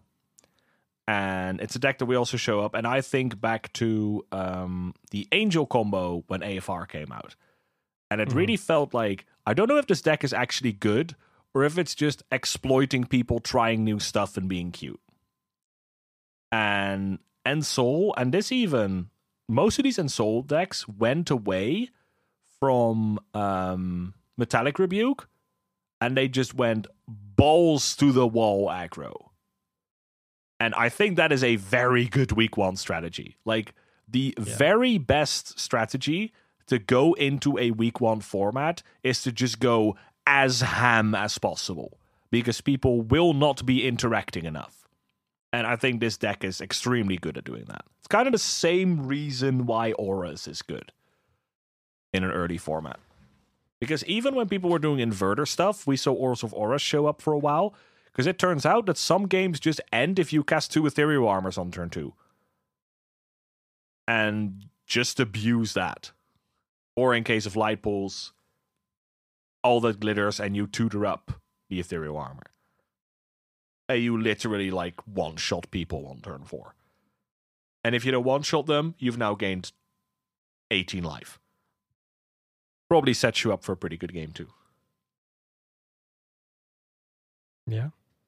Then I'm not gonna go over all of them like we usually do because that would take way too much time. But we wanted to take this as an opportunity to talk about some cards we potentially haven't talked about. See the automaton show up in some of the auras, uh, some of the Ensoul lists. A lot of Ensoul, and then, and this actually takes us to a mailbag question. And this is a um, a card I was very excited about when I see it, and it's by Waddles and he's asking thoughts on Thirst for Knowledge being Pioneer legal now. Now, Thirst for Knowledge is a card that hasn't been standard legal for like 20 years or some stuff. It's um, it's a pretty good draw spell if you're playing with a lot of artifacts, and the deck people choose to use it in in this um, in this format and with these decks is with Greasefang, and Greasefang will be used to primarily bring back Parhelion 2, swing in for 13, and be left with 8 power flying. So you bring it back from the graveyard, crew it, swing, end of turn it bounces back to your hand, but you're left with the angels. And obviously, Thirst for Knowledge is basically the perfect card for this deck. Because it's it, it gets you to the cards you need, it gets you to your combo while discarding a par a card, which is a big part of your combo. And then there's also Anchor to Reality to tutor it up, and Hotshot Mechanic as an additional crewer. I don't think this deck is actually any good. okay, but let- let- let's think about let's think about this though. How good does this deck feel when it when it works though? I've seen I- I Spike Blade in Modern, where you do it with Goblin Engineer on turn two, and that puts it in your Mm. graveyard, and then you curve it to Greasefang, and that's fucking gross when it works. Yeah. I think the nice thing is that the um that Orzhov card that brings it back, I thought it I was, I was like, what's a good way to just hate this out? And I had to read the card again. And I was thinking e, ETB that it does that, but at the beginning of combat, which is a nice little workaround, things like Hushbringer and stuff like that. But of course, you can kill it before it goes to combat. Your your, opponent's just like, okay, I, I would like to move to combat. It's like I would like that to die, please, um, kind of thing. So I- I think I think you're probably right that this deck is not that good. It feels like a better version of like a GPG deck. Um, you know, like that style. And and in fact, and it's probably more consistent, but easier to hate. You know, I don't know. Thirst for Knowledge could be a great gateway in getting GPG back. But, That's- but that's GP, well. GPG is also a card that has notoriously been bugged on Moto forever. So I don't know if it still is, but I think a lot of people will probably Who think it still is. So that could genuinely be a reason as to why we're not seeing it, even though Thirst for Knowledge is actually, like you make me think of it, a really good GPG card. yeah, because even just discarding your creatures too, not even an artifact, yeah, that's is fine. fine. right? Um, Huh. could go in a pretty similar shell to this. Um, but I so I think this deck is too frail, right? You can kill this guy before you go to combat. If you if you extraction the Parhelion two, this deck has like three cards that you have to kill, and then Yeah. the deck doesn't do anything.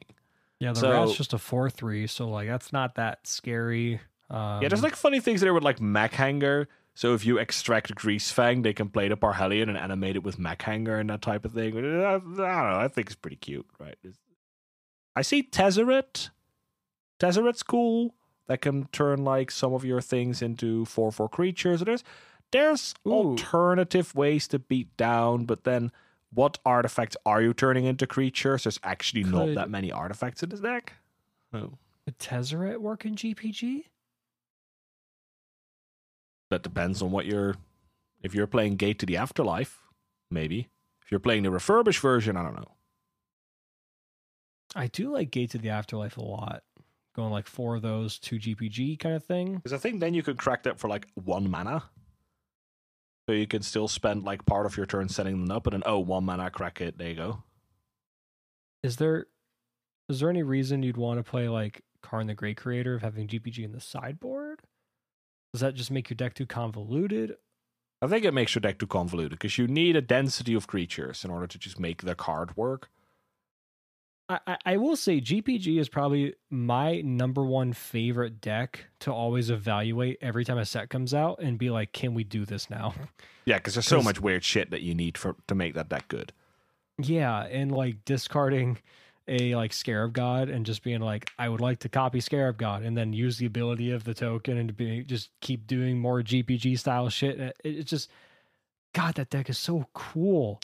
Um, though my the number two deck that I always like to try to just evaluate, though the time I spend evaluating this deck gets less and less and less and less and less every time a new set comes out is Hero.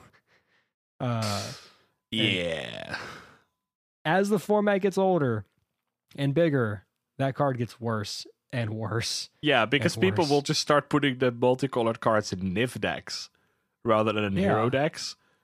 And then it just makes the Niv decks better. So there's literally no reason to play hero. We play Niv to Light, but with Hero of Precinct One for the extra. Okay, that's even worse That, than that's what the Niv deck anvil. needs. Bunch of one ones. Can't go God, over the I- top otherwise. I love Pioneer, and I, I will always say it's the best best format right now. It's the it's the most healthy format, and the way that it plays is so nice. It's similar to like old modern from like five years ago, that kind of thing, um, with like combat and things like that. But it would always it always makes me a little sad that we don't have a format in which hero can work. You know, like that that super grindy like I'm gonna win by an inch type of deck. Like we have those, but the fact that they do so much more with what you're given and what how much you can grind, it's not even comparable to even try hero anymore. Yeah. So anyway, the the Esper deck, I think this is cool. There's there's cool, stuff going on here, but I think it's too frail, and I, I think this is this is a case of book. Right, like people are unprepared. They're gonna get one tapped by a Parhelion. The moment people are even remotely prepared, this card is shit. Um, then we see some more Ensoul. A lot we of see some mono black with the Soul Ripper card Let's go. and the Okiba Reckoner raid, so they could make their deck even better by taking that card out. Um, all right, I don't care about a one mana two two that drains for two if it has suspend three. Am I crazy? Hey, there there is an Ensoul. There's a couple of Ensoul lists that are running the patchwork uh, automaton card. yeah, that card. Uh, That, that went five I mentioned that. That card is really cool. So like, uh, Um, that's kind of the split. There's some decks running that, some decks not. Uh, I I'm inclined to want to run it, but I'm noticing that both versions that are running it are not running Ingenious Smith. So it, it's a tough pick, I think. I think that's just a toss up between speed or value. Yeah. God, I want to run both. I think I think there's a way to, or at least fewer numbers. Maybe three, maybe like two Smith or two of the other way, the other way around, that type of thing. Uh, then we see um, Lotus show up, which has obviously a Boseiju in the main, but just one in the main and none in the side. This might be a case of my rental service didn't have more of them. I I would think so. I think it's it's pretty insane to not have it in the side. Um, because let's look at what they have in the side right now. It's a pretty st- typical. I mean, there's list. Wilt, You- which I would Yeah, just it- swap. no. You, you don't need two Ugin. Why do you have two Ugin? what the fuck? also, two Thought Distortion Okay, One for some reason, a does the trick. I'm I'm a, I'm a, I'm a bit more inclined to agree with the double thought distortion. than I am with Definitely two not the double Ugin. Like Yeah, you play Ugin because you want to play a typical Ugin game, which means his minus X is actually an ultimate because it instantly wins you the game. yeah. It, it, if you're in a position where you're like, "Fuck, I need to do an Ugin again," I think you're losing. I think you lost the game, buddy. I just want to know what type of game you need to be in where one Ugin doesn't do the trick. It's not enough. I need the second one, please. Okay, fun fact on the video, I got to yell at Seth a little bit because we were talking about Lotus Field, right? Because we're talking about the lands. And I was like, okay, for those of you at home, okay, because Seth, you made this mistake on stream when you played against Lotus the other day. And when they go um, uh, gen- or emergent ultimatum and they choose peer into the abyss, omniscience, and poor.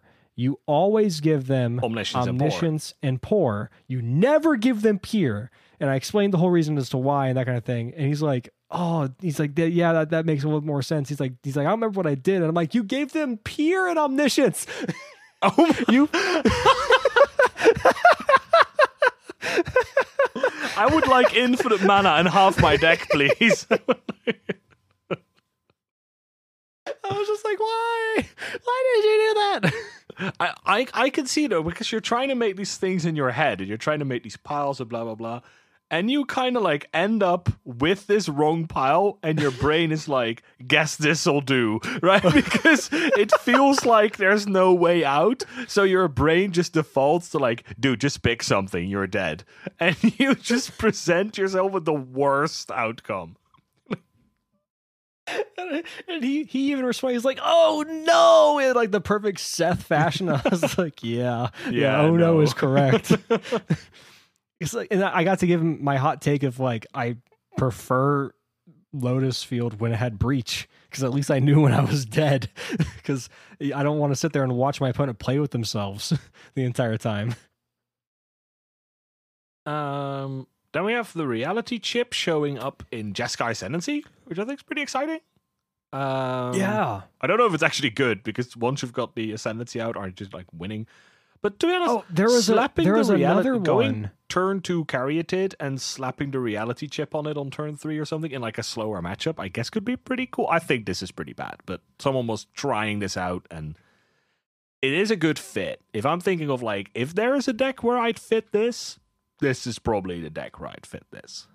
Yeah, I'm trying to find it. It might have been in a league and not what is this? I scroll down. It's a Boros legendary deck. Huh. Interesting. Okay, moving on. Um, Yeah. Where is it? There was So I see some Uh, other things. I see blue eye uh, humans, Celestia with just one Igonjo. Not much else has changed. Ooh, one copy of Heron's Grace Champion in the side. That makes me very happy. Um, some Winota without Boseiju. Might also be a case of. Um. Oh, but this also this is like the ultimate like I just need well runs one lair of the Hydra. Can can someone in the mailbag because I don't play Winota, but I've played against it. Can someone give me kind of like a, a counter? How many matches does it take you to animate your lair once? Like this might be just my gift. I've never seen a Winota. I've just seen Winota players play this as Tap Forest. Th- This could just be my experience, but this card has like never done anything in my experience with this deck. But m- maybe I'm wrong. May- maybe it's just the decks I play that type of shit never comes up.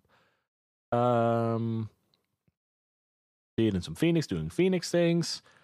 Oh, I like this one. This is a ballsy take. Someone decides to bring main deck Aether Gust to a week one event, yeah. and then your opponent plays it. Blue, White, Ensoul, and you're like, "Yeah, That seems about right. guess, Uh, guess I'm dead." Uh, Should have done the main deck mystical dispute, I guess, huh? God, where is it? There was a Cheerios deck, Alex, oh no! with uh with the what's the enchantment? The one that you uh, the the song or whatever Song of Creation. Lycoria. Yeah, I'm trying to find it because I saw it earlier and I was like, oh, this is cool. How does it win though? That's- and that's then we see was- some Jeskai Uh. stuff, some um, someone here playing fires again, uh, rogues, more fires, Niftalite, blue white control, Boros legendaries, as you pointed out, with uh, Rasona, Mox Amber, Thalias, more Thalias, uh, Zurgo Bellstrike. Wow play playset Kytheon, playset Zurgo Bellstriker. I'm sure that never went wrong for this person. Nope, never. That's why they're three and three, Alex. Yeah, exactly. Okay, okay, I found it. I found it. A It's a, playset uh, of Sokenzan, a, a playset of Eiganjo. I do like that though because it's a 25 land deck. So these are just spells, right? So I think that's super cool. this was a league, uh, 5-0, but just look at this. Look at this fucking list. Song of Creation deck. And then you've got Moonsnare Prototype, Astral Cornucopia. It's, a card I regularly forget is Pioneer legal. Um, Reality Chip is kind of fun in a Cheerios deck, I'm not going to lie. I'm How a fan. this win? This is bad, but I'm a, it has, it has Thassa's Oracle. The win's obvious. You draw your entire deck Yeah. and you play Thassa's Oracle. Yeah, but I'm trying to see like, does it? I mean, okay, I guess you Mox just Amber go gives you zero. mana. Yeah. Drum. Mox Amber. Um, is there a way to loop Mox Amber? There's uh no. I mean, there's Emry. Yeah, but there's no. But no, this this literally just plays a Song of Creation and then it plays its full deck and then and then there's Kinnan in there because uh, you've double- got you've got stuff like. Mox Amber and stuff. Yeah, Railway Drum, Moonstone Prototype, make double mana too, thanks to Kinnan. Um, it's just so it's the the one void snare I'm sure came came up uh, a lot. Oh, this is uh, I think nice on the Sunday Gen. So this is the perfect example of where Sokenzan is a very nice legendary card for this one deck in particular. Thirty first place. This is not trying to flame this person.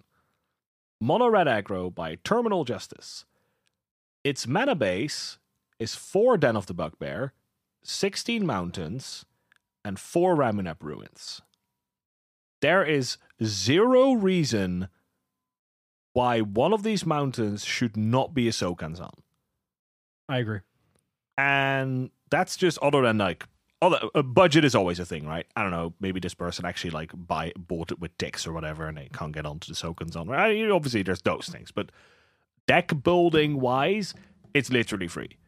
Because it's not even meshing with castles or I don't think there's cards in these decks that care about mountains in particular. No, none of them do. So God, don't One fucking buy this deck on Moto. I'm sorry. Like, Alex, look at this: 180 dollars for fucking table versus 337 for fucking Moto because Den of the Bugbear is 100 bucks.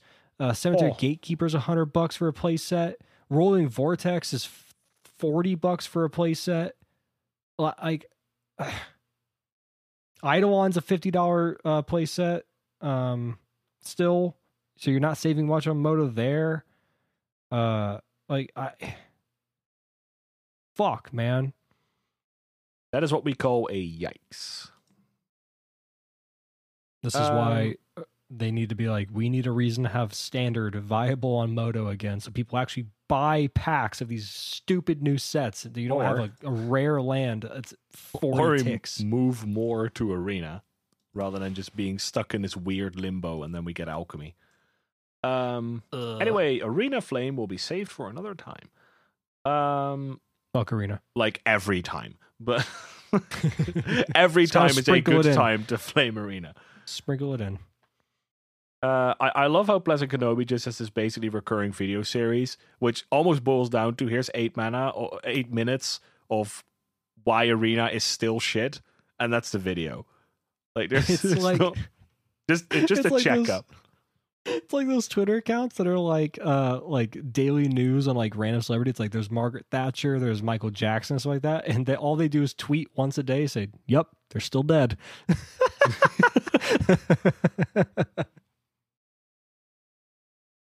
So um, Saturday third place, we have an interesting take on the Greasefang um, deck, where we now see it running stuff like Faithful Mending, uh, Supreme Verdict, uh, some more interaction in stuff like Glass Casket, and then it just runs March. And I think this is a cool response to the hyper fast metagame from day one. Day one, quote unquote, Yeah. from the, the Saturday. and this is the Sunday challenge. I don't know if I said the day right. Uh, even runs a copy of Fading Hope. And this doesn't run hotshot mechanic either, so this is much more like all in on the combo, and I'm just gonna burn through my deck and burn through my hand with March as ways of interaction. And I'm just going to I'm going to race you. I'm moving away from it still runs disruption uh, protocol. This doesn't actually run the thing that can tutor up the Parhelion, which surprises me a little bit. I forgot what it's called. Anchor to reality. yeah, the four mana sacrifice a thing. Yeah. Yeah, so it stopped doing that. So I'm a little bit surprised by that one. I kind of think you'd want that in here. But other than that, this is just basically thinking like we're gonna turbo up to eleven Mhm. with this deck, which I think is a good way to go in this metagame. So like again, we're trying to race each other, we're not interacting. Um, this person's still capitalizing on like, yeah, one person did well in day one, but people are gonna prepare themselves for Blue White Ensoul. So I'm gonna go Yeah. the entire other way, which I think is good. I think the deck has enough card draw where I think it's fine. Um, and then here's it's just here's another reason to showcase the flexibility of March by the Rolling Light, being like, hey, like I have an extra, you know, um, faithful mending in my hand that I don't really need right now. Pitch it, or I have like two copies of Parhelion in my hand that I don't really need.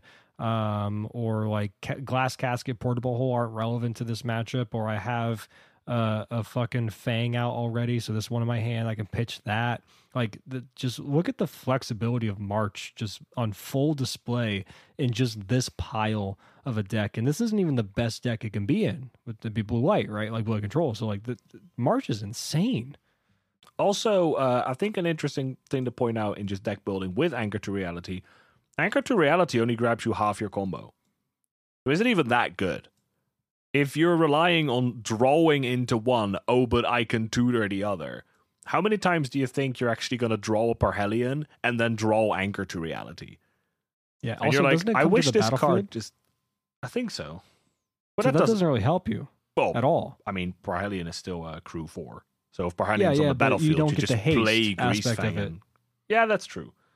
because the the haste is only when it comes back from the, the graveyard to the battlefield from fang Yeah, that's true.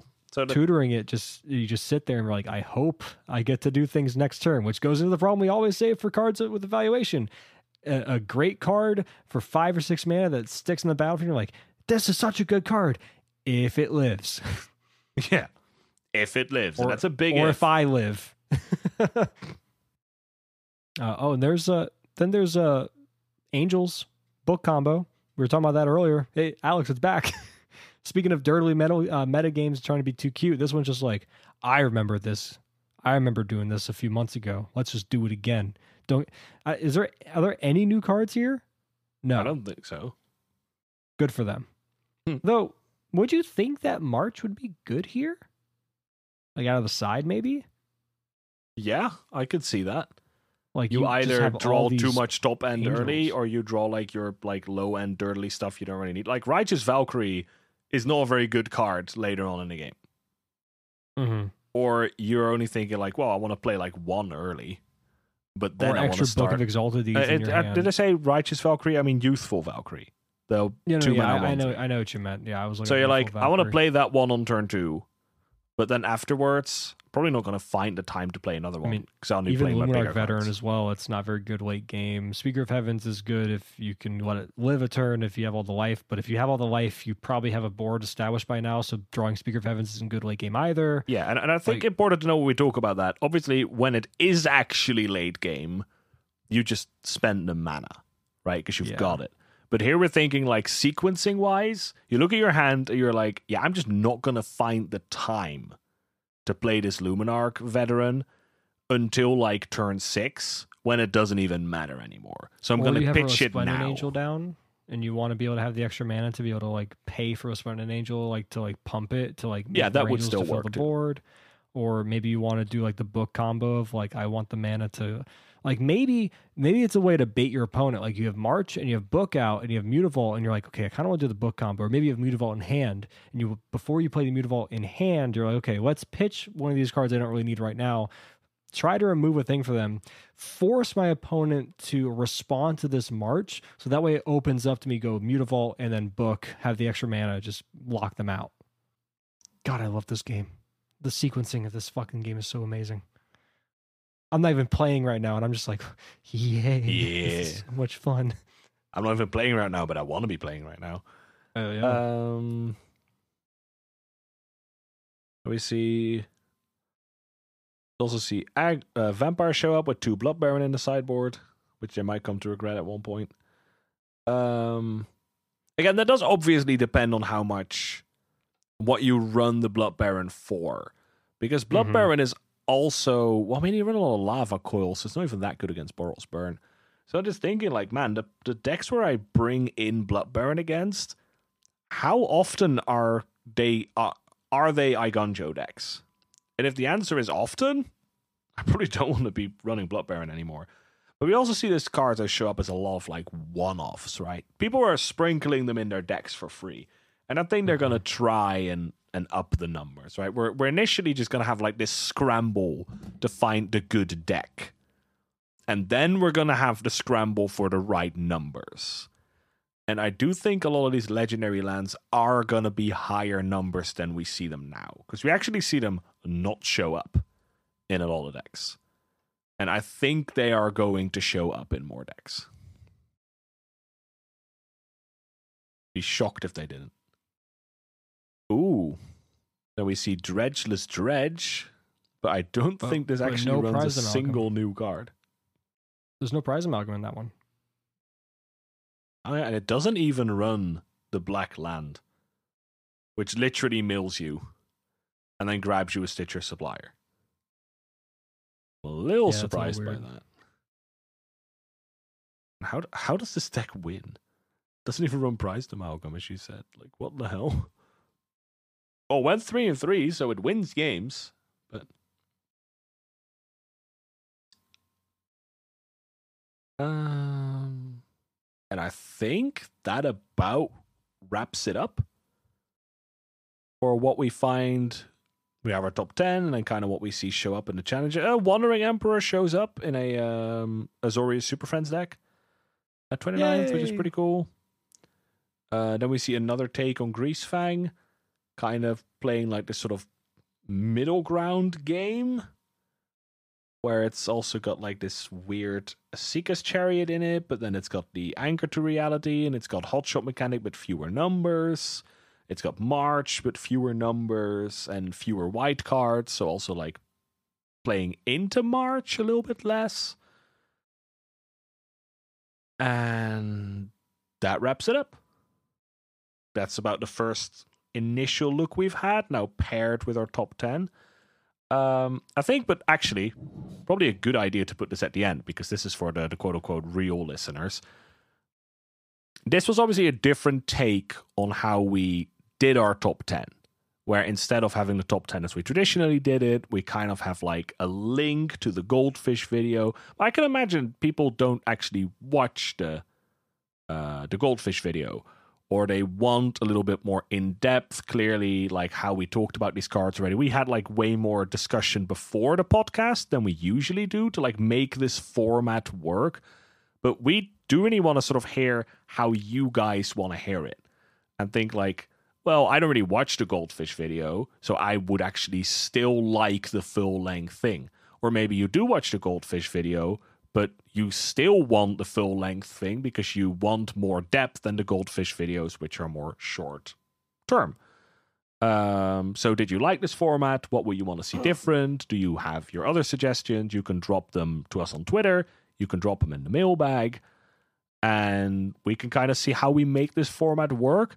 Um, also, this top eight is top ten is very late, and now that we kind of know how we're gonna potentially do these like leading up to spoiler season, we can probably also push it out earlier. So that would Mhm. also like impact how we do this. So we're gonna try and do some thinking behind the scenes how we're gonna figure this out. But if you have any feedback, suggestions, ideas, etc., please let us know because we really appreciate the uh, the input. Because at the end of the day, we want to make what you want to hear. So Yeah, and we we currently have plans. Um, I, I guess it's not inappropriate to say this. Um, talking with Seth, the plan right now is we would like to continue doing this for every new set for Pioneer. Um, and continue appearing on their top ten videos, and actually, you know, as Seth gets more involved in Pioneer, and we're kind of helping him do that, that kind of thing.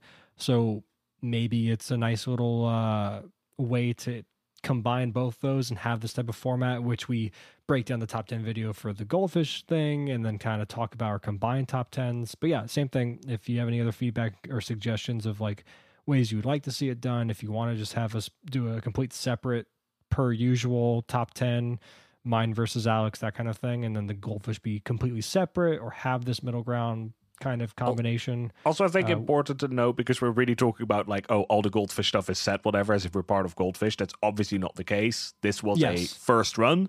If this is successful, we would like to do stuff like this in the future. But Yes. maybe by the next top 10, we're just back to our old format because it didn't work out for whatever reason. Like nothing's set in stone yet. Yep. But yeah. Um Alex, I So- guess one thing I want to ask you is uh, how do you feel about Neon Dynasty so far with I Pioneer? was about to ask you the same thing. I think Neon Dynasty is effectively the golden standard for a Pioneer set.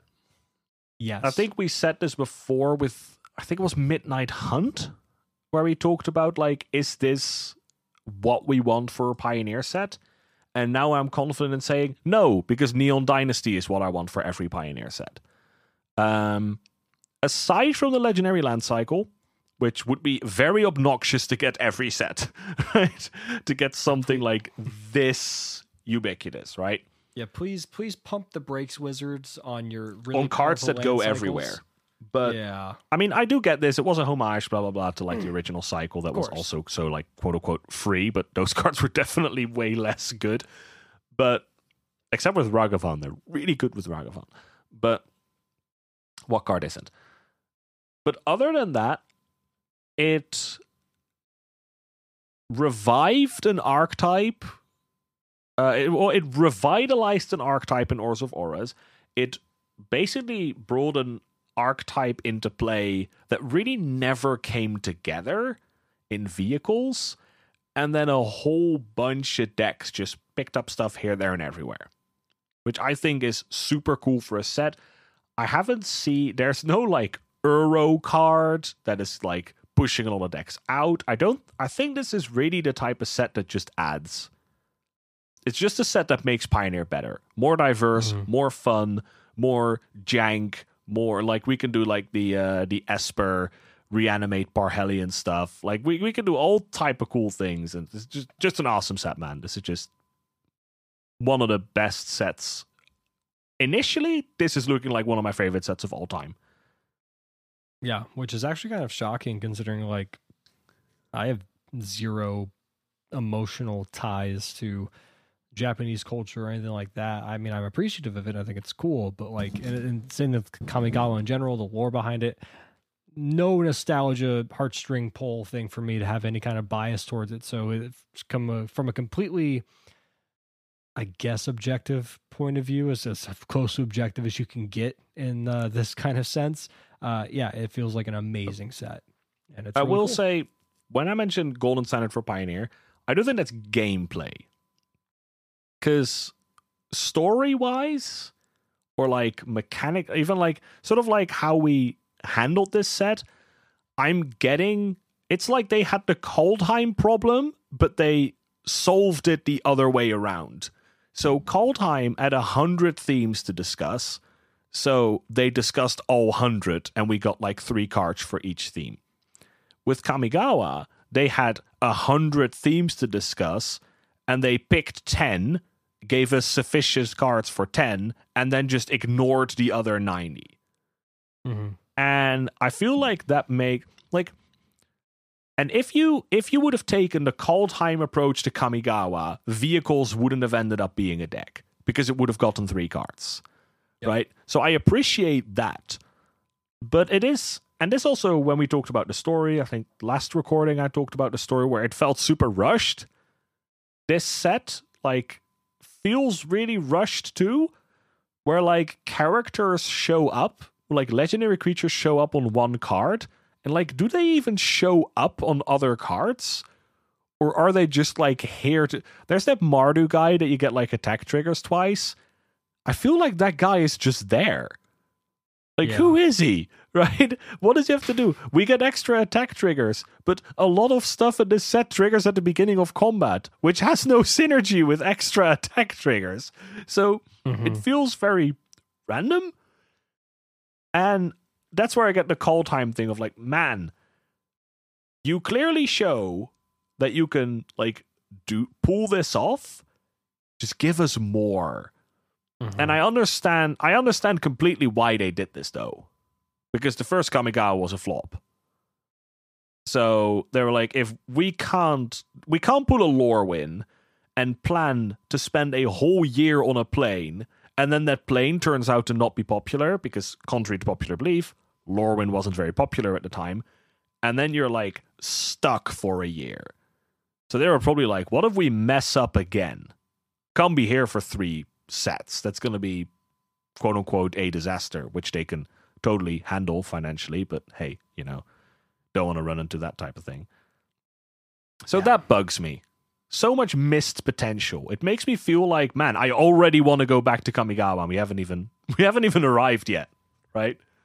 Release is end of this week. We haven't even arrived, and I already want to go back because I could see so much cool shit. Oh, you know, I just realized, Alex, there is no fucking shot that we don't get more vehicles in New Capenna. Of course, we're gonna get cars, actual cars.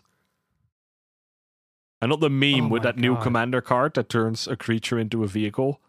And Mm-hmm. the first tweet I saw was like, "I swear to God, don't make me turn your your commander into a car." So yeah, I, I think vehicles roof. has a chance to get stronger. Um, oh, for sure. like this is exciting for Pioneer, and and it makes me happy because like if we evaluate the last few sets, right? Look at Val, you look at Midnight Hunt, um, AFR. There were sprinkles of impact cards. You had Portable Hole and Genius Smith and Blackstaff Waterdeep powering up Ensoul originally for like uh for AFR and then then then like the the the Manlands, right? Then Bugbear and all that good stuff. Um then in Midnight Hunt you had the werewolf stuff kind of just going to uh Winota, you had uh, Consider, um you had a Play with Fire in Mono Red and they felt just like yeah. I guess is the only way I could really like Kind of uninspired. encapsulate my feelings. Yeah, like yeah, like, yeah, I'm gonna put this card in the deck. But they but this the this is the difference. These are cards that you look at and you're like, these are just upgrades of already existing cards. Consider over opt or an addition to opt. Uh, play with fire over wild slash or shock, that kind of thing. Um, and then with Val, you had like the little bit of like you had Edgar and like Sorin to bump up vampires, and Sorin just you know helped a bunch of like mid mid range strategies, um, like uh, and even like Dimir control and like Rakdos mid range that kind of thing, and then Blood. Okay, but now looking at the challenges in the first week of Neon, it just feels like almost a different format in a way with all of these new cards and just complete redesigns of either completely new decks or extreme alterations of existing decks like the sacrifice deck running Karn the Great Creator all of a sudden to make more use of like um the uh, the anvil and like other like artifacts energies things like that. Like it feels so fresh and new and different and it doesn't feel like there's your upgrade card. Have fun. It just feels like there's more to offer and i think that's where i i, I agree with you that this is this this this the expectation that we should have for every set for pioneer now where it's not format altering to the sense of like turn upside on its head and just kind of fucked over with like Uro level powerful cards, but shaken up enough to where the initial launch is going to give us this wave of new decks, new cards, new ideas, and new brewing potential.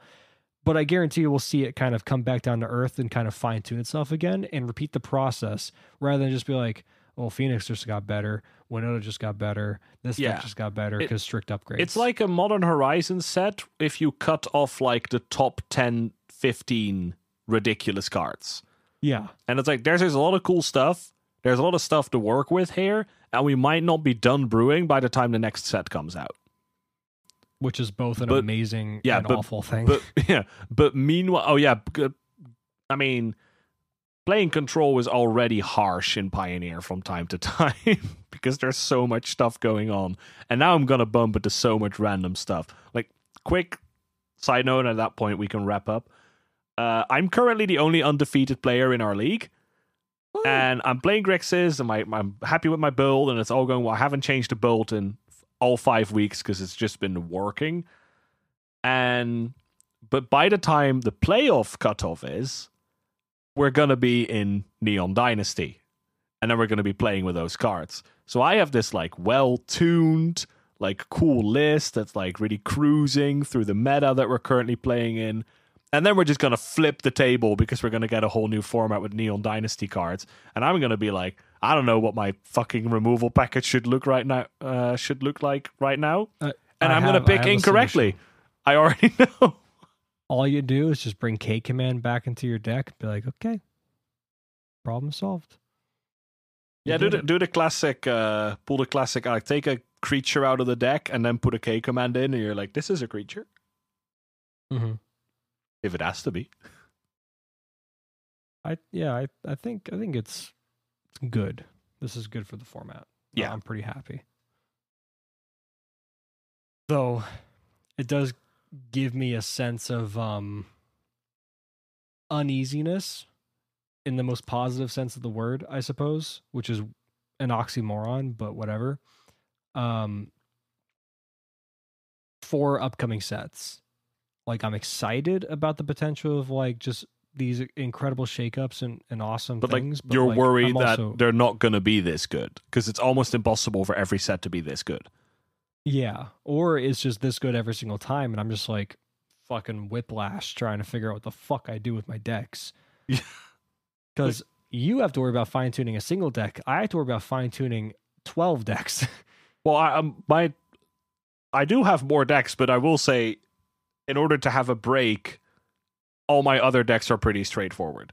I literally have a control deck and like five aggro decks. you know, I'm just like, hmm. that you have everything. You have the whole front page of Goldfish, As it should be. and I'm just it's like, only for you. I'm just like, if I don't feel like playing control, what flavor of aggro do I feel like today? And that's just my deck choice pro- uh, process. Though I am also building my collection right now. I'm, I'm, but I'm being a little bit more mindful of my spending because Magic is an expensive hobby. It's a very expensive hobby. I, I, I bit the bullet and bought all the lands like that year, like uh, a couple years ago, and now I'm just kind of like, now we'll sprinkle here and there, not not just fucking. Uh, I don't want to buy Mana feel- Confluence, man. I bought the playset when I was playing Kethis because the deck ran four of them, and I was like, whatever, just fucking do it. All 100 we'll bucks, do it. don't give a shit. Uh, this was a five hundred dollar deck, Alex. It was five hundred dollars in that deck in paper, and I'm sitting there with all the cards, going like, what do I do With all the Mana Confluence and Mox Ambers and! Every and time and someone three through my- fairies and like, oh no. Yeah. Every time someone goes through my binder, like, I'm interested in the Mox Amber because commander players want the Mox Ambers. And I'm like, no. Those are the only ones that are off limits. Mine. In case they ever Like- unban Kethis, I need to be good to go. I need to be ready. All you just so- have like that box, right? In case of in case of Kethis unban, break glass, and there's Yeah. just the deck already made. Oh, I will go on the most amazing rant and tirade on, on, on an episode for us if Kethis gets unbanned of just pure joy and screeching. Oh, I'm just going to we're, we're going to pretend to do the recording, but I'm just going to mute my mic and I'm just going to do something else, occasionally not, and you will just sit there for three hours and you will not notice. look at all the ways we can build Kethis now. And then we go into playtest and I'm like, Kethis is bad. no! all right. Well, thank you for listening to us ramble. Um, we still made this a two and a half hour fucking episode, even though we kind of condensed the top 10 a little bit. Of course we uh, do. Because, you know, you know, in, in perfect pioneer perspective fashion, we have no sense of time whatsoever. It's much like my students at school when they're like, hey, what time is it? When do we go out for recess? Or like, when, we, when is lunch? And I'm like, it doesn't matter if I tell you because you're going to ask me again in five minutes. Or like the kid that gets in trouble. Hey, you have to be on the fence for two minutes or five minutes for recess. You lose a bit of time. And he, all of a sudden he walks across the entire length of the field to me. He's like, Can I get on the fence? And I'm like, It's been 30 seconds. no. When, when can I get off? When I tell you. But how many minutes? Again, you have no sense of time. I cannot tell you. It doesn't matter. Count to 500, please. They're like, okay, 1, 2, 3, 4, 5, 6, 7, 8, 9, 10, 20, 30, 40, 50. I'm like, no, no, Stop that. Stop counting immediately. You're banned from counting. This is a no counting zone. That guy that, from you so Sesame. Street just gets depressed. Oh, instead of going one, uh, uh, uh, he's like, oh. but thank you so much for listening to us. Uh, we appreciate you. You guys are the best. Uh, hopefully, you'll listen to us again next week. Reminders at the door. We are the official podcast of the Play with Discord server. We got merch, Inked Gaming. We got articles up in play playingpioneer.com. Uh, we uh, we love you. You're the best. Um, and um, is there anything else I'm missing? Oh yeah, socials at Twitter. Bradcifer, at Disciple of Bolas, Twitter, that kind of good stuff. And uh, be sure if you haven't already, check out the top ten uh, goldfish uh, video for Pioneer, and make sure you share it to everyone. Put it on your Twitter, put it on your Facebook, put it on Reddit. Tell Brad he's handsome. this Even though you don't see his face on camera, I think, in the video. Yeah, there's it's just audio because I didn't have a green screen and it was just easier that way. Um, but my voice is amazing. It's silky and buttery. I know it's so it's so perfect. But just share the fucking video as much as you can. Make sure it's watched a lot. Show Goldfish that you want Pioneer content. Show everyone the Magic community that you want Pioneer content. Make sure that people know that how great this format is, how amazing Neon Dynasty is for the format, and help grow this game that we love so much in this format that we love so much. And with that, we'll talk to you next week. Bye bye. Bye, everyone.